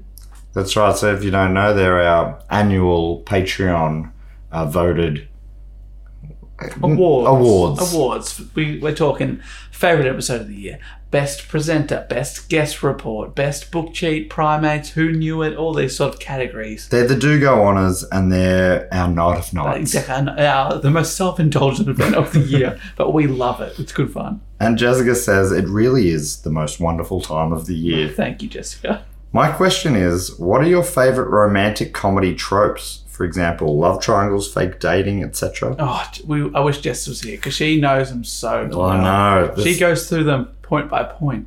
I watch I watched one this week, a Christmas one, because I I'm, I don't think I ever got into the really corny ones, but I've started getting into the like the Yeah. particularly corny ones. And I watched one this week with um, uh, blanking on both of their names, Carrie Yules. I don't know how to say his name, but he's the guy from Princess Bride Okay. and uh, Robin Hood Men in Tights. You familiar with his work? I think I can imagine the face. And Brooke Shields. Okay, so you do know the name. This is good. And Brooke Shields is a, um, she's a famous author, but the movie opens with the her supporters, her fans have turned on her because she killed off her the main love interest in her book series. Oh, fictionally, okay. I thought Yeah. She's killed someone. So there, and it's, it's making it look like she's done something really bad in her book, because there's protests outside and stuff. But it turns out she's just killed off a character. So, you know, a bit of bit of fun, and uh, yeah, then she sort of on a whim goes on a trip to Scotland where Carrie Ills is. Well, How do I not know his name? I love those multiple films of his. I love, but then he, um, yeah, he's grumpy. Well, he becomes grumpy. There's a misunderstanding. That's the that's one of the big tropes of all romantic comedies. I think Right. a bit of a misunderstanding. Oh, this could be solved by you just saying a full sentence here. Why are you saying a fragment of what you're thinking about right now? Uh, I'm thinking of um, ones where there's a, a lady in a relationship with a man, usually. He's a real piece of shit. Yeah. Meets a nice person, but she's like, can't be with him. Sorry, I've got to go back to piece of shit here. Yeah, yeah. And then nice person watches on, like, oh, if only they were with me. Guess what? They're going to be with you. Yeah, yeah. Yeah. And that's uh I think that's I think that's a fun original take. Yeah. Uh Jessica says, I'll watch any garbage that includes enemies to lovers who have to share a bed or get stuck somewhere together right as they start to appreciate each other. Yeah, right. Yeah, I Yeah, can that's see fun. That. Yeah, bit of fun. Um, I was watching Plane, Trains, and Automobiles uh, recently, um, and it's not a romantic comedy, but you know, it's it's a odd couple sort of thing. You got Sean, uh, Steve Martin, who's the uptight businessman, wants to get home, and then John Candy, the lovable guy, loves life, but he's a bit of a he's a bit Right, annoying and yeah. whatnot, and they have to share a bed at one point. Uh, but that's And- that's not at the point where Right. Steve Martin is ready to open Yeah, up his okay. heart. That comes much later, like right at the end, maybe. Uh, you know, there's little bits of it. Anyway, um, I yeah, I Jessica, I'm gonna have to uh, take that question on notice. Um, remind me to ask Jess next time we uh, are in the room with her, which will be you know on next week's episode, which I've already recorded. So forget that. So, in a few weeks, Yeah. we'll remember. Um, but yeah, I'm, lo- I'm absolutely loving Christmas movies this year, including the. It's opened up a whole new world because I, I was into good Christmas movies and there's not that many of them. But, you when you can't. can when you can get through like whatever Christmas movies, you can enjoy them on good and bad levels, and it's just for the fun of it. So the pool's much bigger now. Yeah, it's open it ri- right up. Um, thank you, Jessica. Soph Waldron, uh, aka that one person in the office that ruins every secret Santa by figuring out who's buying for who. Another Christmas related Yes, one. love that. We're on a roll here. And uh, Soph has a question writing Do you do Secret Santa with work, friends, and or family? And do you think that the fun is in keeping it secret or trying to figure it all out? There's 22 people in my office, and I'm pretty confident I've figured out who everyone is buying for, but I keep getting told that defeats the purpose of Secret Santa. I haven't told anyone my results because it would be a dick move to spoil it for it. Wow. Sophie says. How do you reckon Sophie's figuring it out? I A bit of a, assume. like hardcore interrogation. Yeah, maybe hacking the mainframes, Right. I was thinking maybe the like, server, right. That's good digital. I was thinking like waterboarding. waterboarding. Yeah. yeah, well, she might be doing that too. Because What are sometimes you going you, for Kevin or Chris? you, you know, I think ideally you'd go th- go about it without having to resort to those levels. Yeah. But if it comes to it, That's all. That's twenty-two. Me, you've Yeah. cracked. You know, nineteen. You know, the last three is a combination. that's right. You gotta work it out. You got to figure it out. Um, do I've I don't really do any secret Santas. Though we're s- talking about doing it possibly with my family next year. I used to with my Every family. year we talk about next year we'll do that because you know it sort of gets out of hand. yes, with partners and nephews and nieces and stuff like that. Yeah, but you- we've we've gone through. I'm I'm uh, I've I've gone through that stage. So we went through the hectic, too many presents. The the extended family, you know, was on both sides of the family. One the smaller side was like twenty odd people, and the bigger sides, you know, like 50, 60 people or whatever. That's- and it used to be just everyone bought presents for everyone. she used to buy sixty presents. Oh, my parents would have when I was a kid. That's um, you know, so many. and probably um, that can't be right. But they, you know, it was a lot of presents, whatever it was. Um, maybe by the time we got to sixty, they had pulled the pin, and then it changed to a. It was a, a Chris Kringle, KK, or Secret Santa, and you had to make them. So it was just for one person in the family, you had to make them, and that ended up being stressful. Making a gift. I remember one year I put I was like 16 or something, and I, I made a backpack. Like I s- well, you know, mum helped oh, quite a bit, but I sewed together a backpack, right? and uh, I got given I got given a two dollar shop um, thing. It was like a nut that opens up and there's like a bug in it. Not homemade. Not homemade. So not homemade and shit. Yeah. it's like if you open it up and it's like you know back in the day a discman or something. I'll forgive that because I'll use it. Mm. Yeah, yeah. It was funny because I, I was like, I, I, I've always sort of loved Christmas, and I, um, it didn't worry me at all. But I think maybe other people were like, that's not, that's not on to my like, the auntie or whoever organised Because it. it, because that is fine until someone so Waldron style points out and says, "You know who did that for you? That was Uncle. That Yeah, was Uncle Andy." yeah, yeah. Oh, but that's a good point. They were never secret though. So Oh, KK shit. said the name was on it. You knew who gave it to you. what are they doing? 'Cause Yeah. if you got the anonymity. You go whatever. But yeah, so I, I think, I mean, I don't think that was the thing that brought it all down. Just uh, that- yeah, everyone talking. Did you see what Matt got? Uh, in time, eventually they're like, let's just catch up and we don't have to do presents. And then maybe if there were like little grandchildren, you know, people Yeah, give might the get the kids little something, kids yeah. something. But anyone who was, you know, teenagers or older, you know, just didn't really, You don't need a nut. don't need, well, you, no one need, no, you know, no one, whatever. That's and that, um, they, that's gone the same. Immediate family was the same. We used to buy for because I've got three siblings, so I bought five presents. Then we did a family. We did an Irish Kringle, which was everyone would just buy a thing worth whatever the price was, ten bucks, twenty bucks, whatever. And then it was sort of like a you could unwrap it. You, if your name gets picked out, you unwrap it, and then you can steal off other people and stuff. right. So okay. everyone has three names in a hat. So whoever has their name picked out very last, they get to They pick get whatever caught. they like. Right, okay. Have you seen the episode of The Office where they have that? It's very No. controversial. I think people call it Nasty Christmas. All right. Because Yeah, I don't know why it's called an Well- Irish Christmas. Michael Steve Carell's Right. character uh, does not stick to the limit. Everyone's put ten dollars Right. Oh and he buys a three hundred dollar iPod, and of course everyone wants that. Yeah, that's So it funny. just ruins it. Um, but yeah, we ended up just going. Well, like we don't. Let's just catch up. yeah, yeah. I think also in answer to Soph's other question, I think it's fun to not Oh, yeah. know the magic, but it's also fun to work it out for you. Yeah, if you're in, if you're a Poirot type, Yeah, that's right. and you like to uh, get like- to the bottom, You of like to things. waterboard your Yeah. colleagues. you know, like Poirot. do you? Yeah, that's right.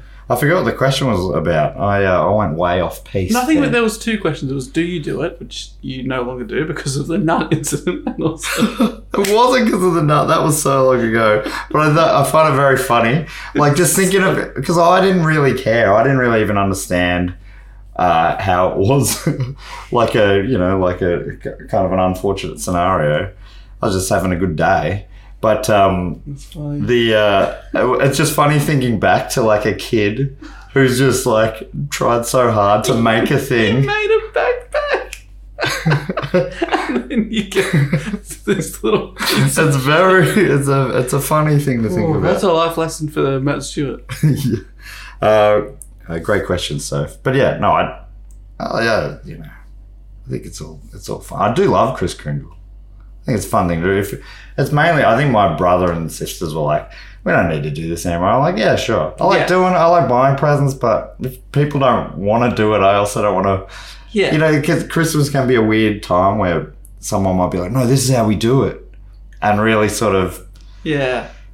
stick too hard to a tradition and making everyone else sort of h- hate that tradition sometimes. Um, last one comes from Jacob Curry, aka first time listener, long time caller. uh, and Jacob First has a. time listening? This episode? What are the chances? Yeah, but they're- this is not their first fact quote or question. But they've been calling a lot. Yeah. Never heard the show. Uh, Jacob's question reads You must become any one animal for a month. Oh, okay. You fully retain your human intelligence and awareness, but can't communicate beyond the reasonable capabilities of your chosen animal. The moment you regret your choice, you die in a fiery explosion, presumably inflicting massive damage on nearby property and confusing forensic scientists in the process. what animal do you choose? Wow. Unfortunately, Jacob, as a, a first time listener, he wouldn't know that we normally suggest if you write a question, please give us an answer because Jacob hasn't done that. But Jacob would know that as he's never listened to the show Never heard before. the show, and he's not probably listening to this right now. Um, Right, that the explosion thing really changes your mind. Yes, I was because you, thinking. you can't feel regret, right? Yeah, I was And if- thinking a bird. Okay. Oh, how Some good sort would of it be bird to you get to fly? fly. That'd be sick. I'm a bit of a night owl. Okay. Maybe a tawny frog mouth. Oh, yeah. Turn the neck around. That'd be fun. A beautiful bird. Lovely bird. Because they're stupid, but imagine if you had a, a Dave Warnicky brain inside one of those heads. They could take over the world. Oh, The other thing is you want to double check that they can live for a month. Yeah, like a dragonfly or something. Like, yeah, uh-oh. yeah. You don't want it to be a, have a life expectancy of three and a half weeks because you will feel regret as you die. Yeah. so Oh, you would no. both die and explode. I guess either way, you're going to ex- die when you explode. But what's an animal that has a good time? Yeah, I think a sloth could be fun. Well, that might be a bit frustrating. You probably regret If it. your mind's moving a mile Yeah. a minute, but you can't keep up. Um, I, you know, I'd love to be a wombat. Oh yes, you do love a wombat. Favorite animal, not just Australian. That's right. Because we that might still- be a future episode. Um, wombat, yeah, they.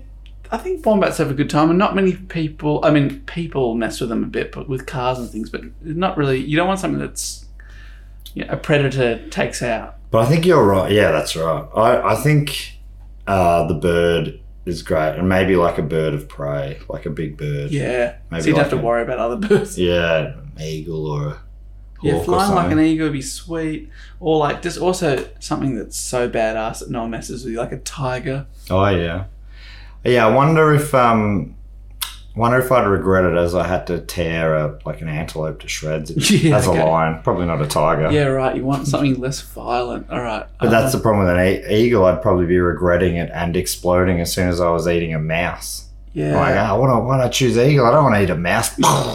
Yeah. Tricky. My favorite animal is a panda. Oh, They do have. They're so dumb, but they have fun. You know, they tumble along. yeah, They're just so helpless. yeah. That But if you put your brain in yeah, there, that's right. Because I don't think they realize how s- how stupid they are. But if you realize, hmm. Yeah, I'm Just gonna go that with I'm gonna go with instant owl. of Regret. Yeah, I think owl's great. Um, I'm thinking maybe I'm going to go orangutan Okay, because they're basically vegetarian. I don't have to eat um, nothing gross. anything gross. Like, I mean, it- they would just be eating like raw leaves and stuff. Yeah, but it's better than a raw mouse, isn't it? Yeah, I don't know. Maybe it'd be fun to chase down and eat an antelope or a mouse. Don't know. Would you? Yeah, I don't know if Jacob needs to let us know if we would also have the taste buds of the animal. Yeah, like, We yeah. got the brain of us, but if we have the taste bud, like we enjoy a hearty mousy meal, Yeah, yeah, great. Then then no somehow- regrets. Yeah. Yeah. I need to. I need a, a bit more information, Jacob. But I love the question. And I love that twist mid question. Uh, so thank you very much to Jacob, Soph, Jessica, and Nick for their facts, quotes, and questions. Uh, the next thing we like to do is uh, shout out to a few of our other great mates and uh, supporters. And uh, Jess normally comes up with a game for for this section, Dave. Um, do you have any thoughts on this? Something based on the show we can give them. Uh, you know, so it's a Chris. It was a Star Wars thing. Maybe we could give them all a Star Wars name. Okay, yeah. Not a real one though. Like on Who Knew It in uh, this week's episode of Who, Who Knew It. The one question was what was George Lucas's character's name, and we all had a bit of fun coming I don't up want with to some give names. away, but that was so funny. Uh, so yeah, maybe on a similar. so we're making up a name. yeah, if you, do you think we could do nine of those? Or we could just do real ones. We could give them all a real person. Because there'd be thousands in the Yeah. universe, wouldn't there? Um, oh well, how about we can you can do it real or not real, and the uh, listeners at home can figure out whether it's real or not. If I could kick us off, I might do the first. Or should we go one for one? Oh, let's go one for I'll give one you a name. for one. I'll go. I'll go a name. You give us uh, a character. I'm going first up from Marietta in Pennsylvania, in the United States. It's QJK. QJK. Well, why don't I give you uh, the only uh, Q character I can find on this list of Star Wars characters? Quarry. Quarry. Jim, what do you know about Quarry? Quarry, voiced by Corey Burton, is a Mon Calamari engineer living on the planet Chantapole. Oh yeah. Say no more. There you go. He's named after Star Wars concept artist Ralph McQuarrie. Oh, that's nice. But a nice tribute for Ralph. So he's one of those uh, amphibian. There you oh, go. right. Yes. Quarry. Quarry. Quarry.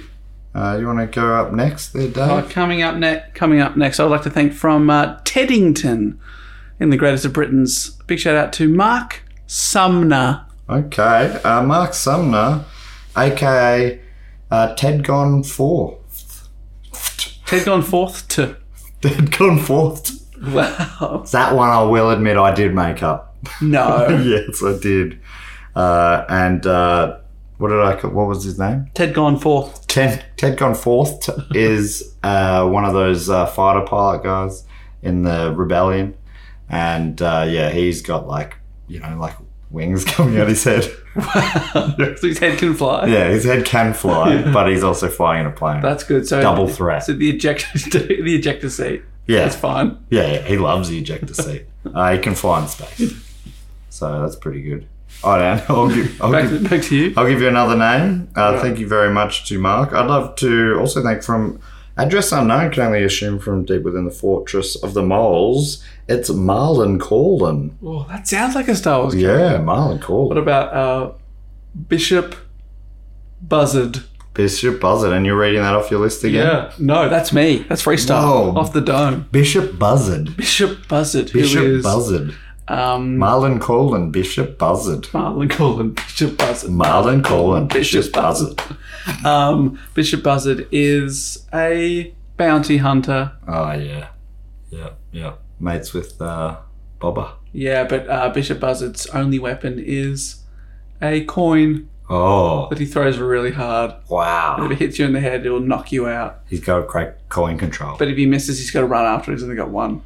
Bloody hell. That's a fantastic one. Bishop Buzzard. Bishop Buzzard.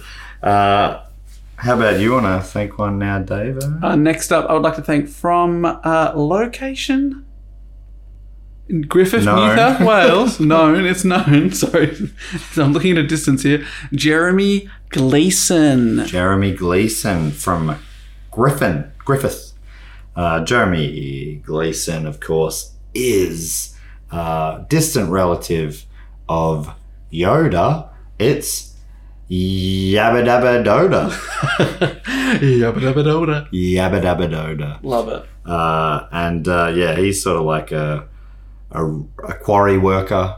Oh, like Quarry. Yeah, similar to quarry. Yeah, I don't know how I come up with my ideas. Um, yeah, but he's a he's a great character, rock solid sort of. Oh god, that's not what I meant. But he's you know he's just a solid. He's a nuggety one of those. He looks like what he does. He looks like a rock. I've seen. I swear to God, I've seen Star Wars.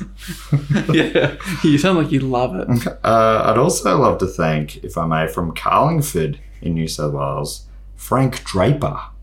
Frank Draper, aka Commander CC2237, aka Oddball. Oddball. It's a character. That's a real one. What's Oddball's story? Clone commander and pilot participates in several battles throughout the Clone Wars under the command of Obi Wan Kenobi. Ah, Oddball. Oddball. That's a great one. Oddball. Love it. And he's sort of some sort of a ball man. Yeah, he rolls around I love in that. his own filth. Yeah, no kidding. C3PO style. No, C. CCBB. you know, the ball one. BB 8. BB8, thank you. I'm a Star Wars fan of the group too. I, I, I've watched them all. I enjoy them all. They're great. I Okay, just- maybe you I maybe you never- outrank me. I just never go out You on- haven't seen the holiday I think- special. Yes, and I don't go out on a limb and say I'm a Star Wars fan because I just can't compete with people who love No, it. I just, that's true. I just enjoy it. I enjoy it too. I've watched all the all the Disney Plus ones too. okay, all right. Even the mate. ones that You people win. people have hated, I thought they were fine. and the ones that were really good were great. But yeah, the, the one that people shat on the most, I'm like, The movie? oh no, the the uh, series about Boba Fett. Oh, right. Um, I thought you know it was a bit of fun. It was obviously not great, but it was fine. But people hated it. they were offended by its existence. All right, we're back to the list here. I would like to thank from, are we up to yeah, I reckon we are. From Wangari in New Zealand, I would like to thank Richard Peak. Oh, Richard Peak. Richard Peak. Dickie Peak. Dickie Peak, uh, whose Star Wars character is, of course, Mount uh, Gongu. Mount Gongu. Yeah, who's Wow. a, a mountain man, literally. Um, I don't know if I'm. Do they have people like this in there? Yeah. I mean, they can have anything. It's, a, it's like, you know, it's, the a full it's- galaxy. Yeah. So he sort of like looks like basically looks like Grug, but instead of being the top of a tree, It's up in a mountain. he's the top of a mountain, I love it. king of the mountain. Yeah. Yeah, and uh, that's why his name is the name I said before. Yeah. Mount Gongu. Gongu. Yeah. Mount Gongu. Gongu definitely sounds like a Star Yeah, it Wars. name. does. And I think Richard Peak. I don't know if you saw where I was going there. The peak took me to mountain. I didn't get that. Bada bing, bada I bang. just Here we saw- go. I can't All keep of a up. sudden, I'm Australia's George Lucas. Can't keep up with your mind with that with that small beard. Yeah. and uh, I'd next like to thank from Richard Mond in Melbourne, in Australia. It's Meg. Meg, okay. Professor Pooh. Professor Pooh. Meg's been patiently waiting for a shout out, and you've given her Professor Pooh. Can- You could see it though, can't you? Can you see it? Yeah. Professor Pooh. People go see Professor Big goggles. Big Goggles, and people go see Professor like in a junkyard. Yes. And but he, he um, Professor Pooh fixes like weird skin conditions. Yes. You know. Solves problems. Yeah, but like. But speaks- also very wise. Yes, but speaks in riddles. Yes, and has six arms. In six arms, and one of them uh, makes creams Yeah. really well. While while fixing you. Yeah, Wait, we talking like edible creams or, or balms? uh, both actually. There's one arm on each side. Oh, making yeah. them. But Professor Pooh, it, it stands for something. Right. But if, but we just can't pronounce it. Oh, People speaking English can't pronounce those words. Gotcha. So it's shortened to Professor Pooh. Right, I see. Oh, that makes sense. That's actually quite a nice name for Meg then. Good on you, I Meg. think Meg would actually love that. Yeah, Meg AA, Professor Pooh. Now that you've said all that, yeah, sure. I would like to thank from Hanover in Pennsylvania. It is Shannon Whitesell. Shannon Whitesell. Shannon Whitesell, um, obviously in our world, is Shannon Whitesell. Yeah. Fantastic person. Uh, up and go, get it, get it, and gotcha sort of person. Okay, You know what I mean? I get it. up and about. You want a thing done? Get Shannon Whitesell on the job. But in the Star Wars universe, a real no hoper, a real down and outer. You know, that junkyard you were talking about, that's where you find Shannon sleeping under uh, corrugated iron. But you know what uh, Shannon does with that corrugated iron? What? Saves the galaxy. Oh, wow. Yes. And you know the name? Yeah, that's what I'm waiting for. It is. it is uh, rain on a tin roofer. Oh, rain on a tin roof. Ah, Rain on a tin roofer. Oh, great. Yeah. And it's uh, That's good stuff. I'm wondering how thin these hotel walls are. and people could hear rain on a tin roof. People could hear that we're recording this at midnight in a, in a very cheap hotel. and they're finding out that Shannon is also the savior of the galaxy. Rain on a tin roofer. That's funny. That, not funny. That's inspiring. Thank you, Shannon. uh, and finally, Dave, you ready to bring this home with uh, another uh, address unknown? Can only assume from deep within the fortress of the moles. It's Connor Byrne. Connor Byrne, aka Zuckus. Zuckus. Now, is this a real? Oh, this would be a fun game. Real or fake? Real or fake? I'm saying fake. Zuckus. Zuckus can't be real. Confirmed real. What? A Gand bounty hunter among those who answer Darth Vader's call to capture the Millennium Falcon, Zuckus. Zuckus causing a ruckus. Uh, thank you so much to Connor. Uh, that's a that's actually a real badass one to get. Uh, as well as Shannon, Meg, sorry Meg, Richard, Frank, Oh, Professor Jeremy, Pooh, come on.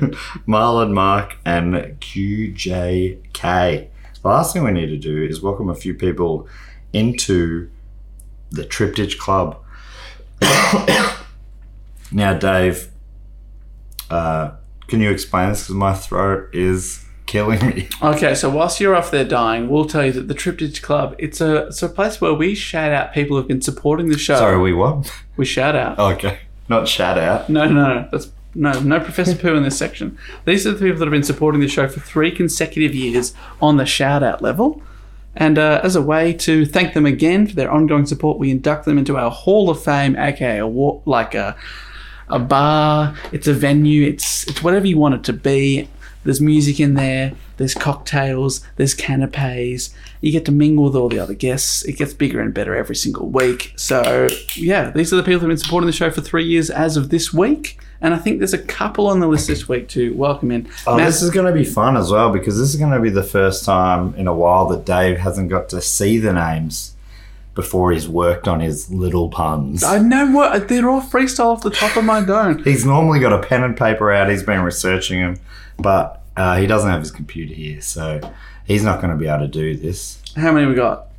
We've just got the two. Okay, okay. Have you uh, talked about the band you've booked? No, I ha- I haven't talked about the band. So Jess is normally behind the bar, but I guess you're doing double shift tonight as both the MC and the bartender. what that's cocktail right. have you got? What Christmas Uh, we've cocktail got have you the uh, the Darth Paul got? Okay. because uh, the person who's working the bar tonight's name is Paul, Yes. and uh, a Darth Paul is uh, cranberry Yep. vodka Uh-huh. and uh, a different type of cranberry. Wow, double cranberry. So it goes cranberry vodka cranberry.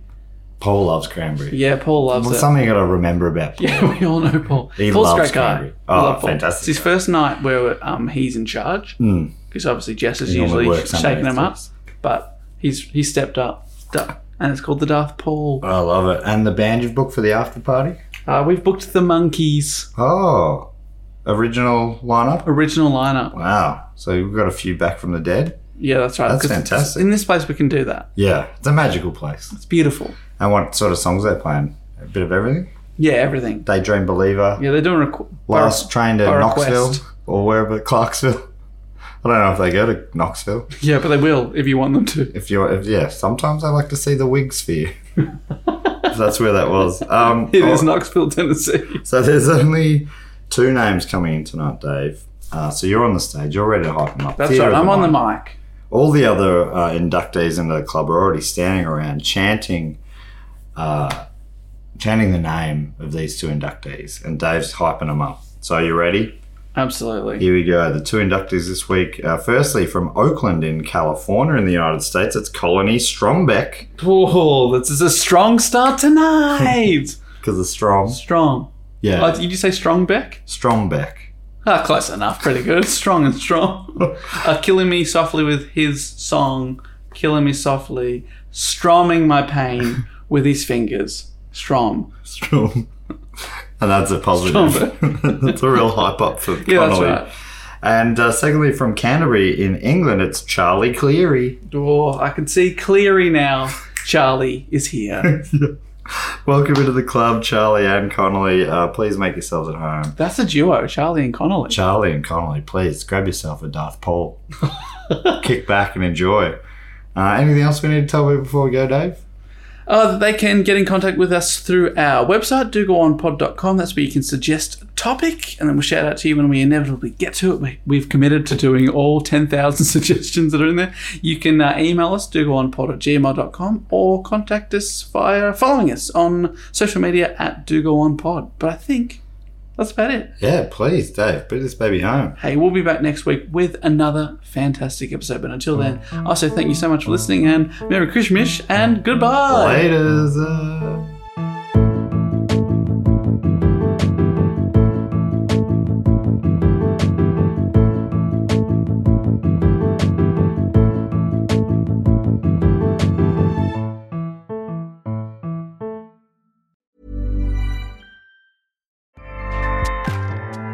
ACAST powers the world's best podcasts. Here's a show that we recommend. The Real Housewives is a guilty pleasure for most, but if you're looking to not feel guilty about that pleasure, tune in to Everything Iconic with me, Danny Pellegrino, where I break down all the messy moments and behind the scenes antics of Bravo's popular franchise. And on Everything Iconic, I also interview celebrity guests like Kelly Ripa, Kiki Palmer, Drew Barrymore, Cameron Diaz, and more about their guilty pleasures, their past work, and so much more. So if you're pop culture obsessed and find yourself watching way too much reality TV like me, tune into Everything Iconic with Danny Pellegrino wherever you listen to podcasts. ACAST helps creators launch, grow, and monetize their podcasts everywhere. ACAST.com.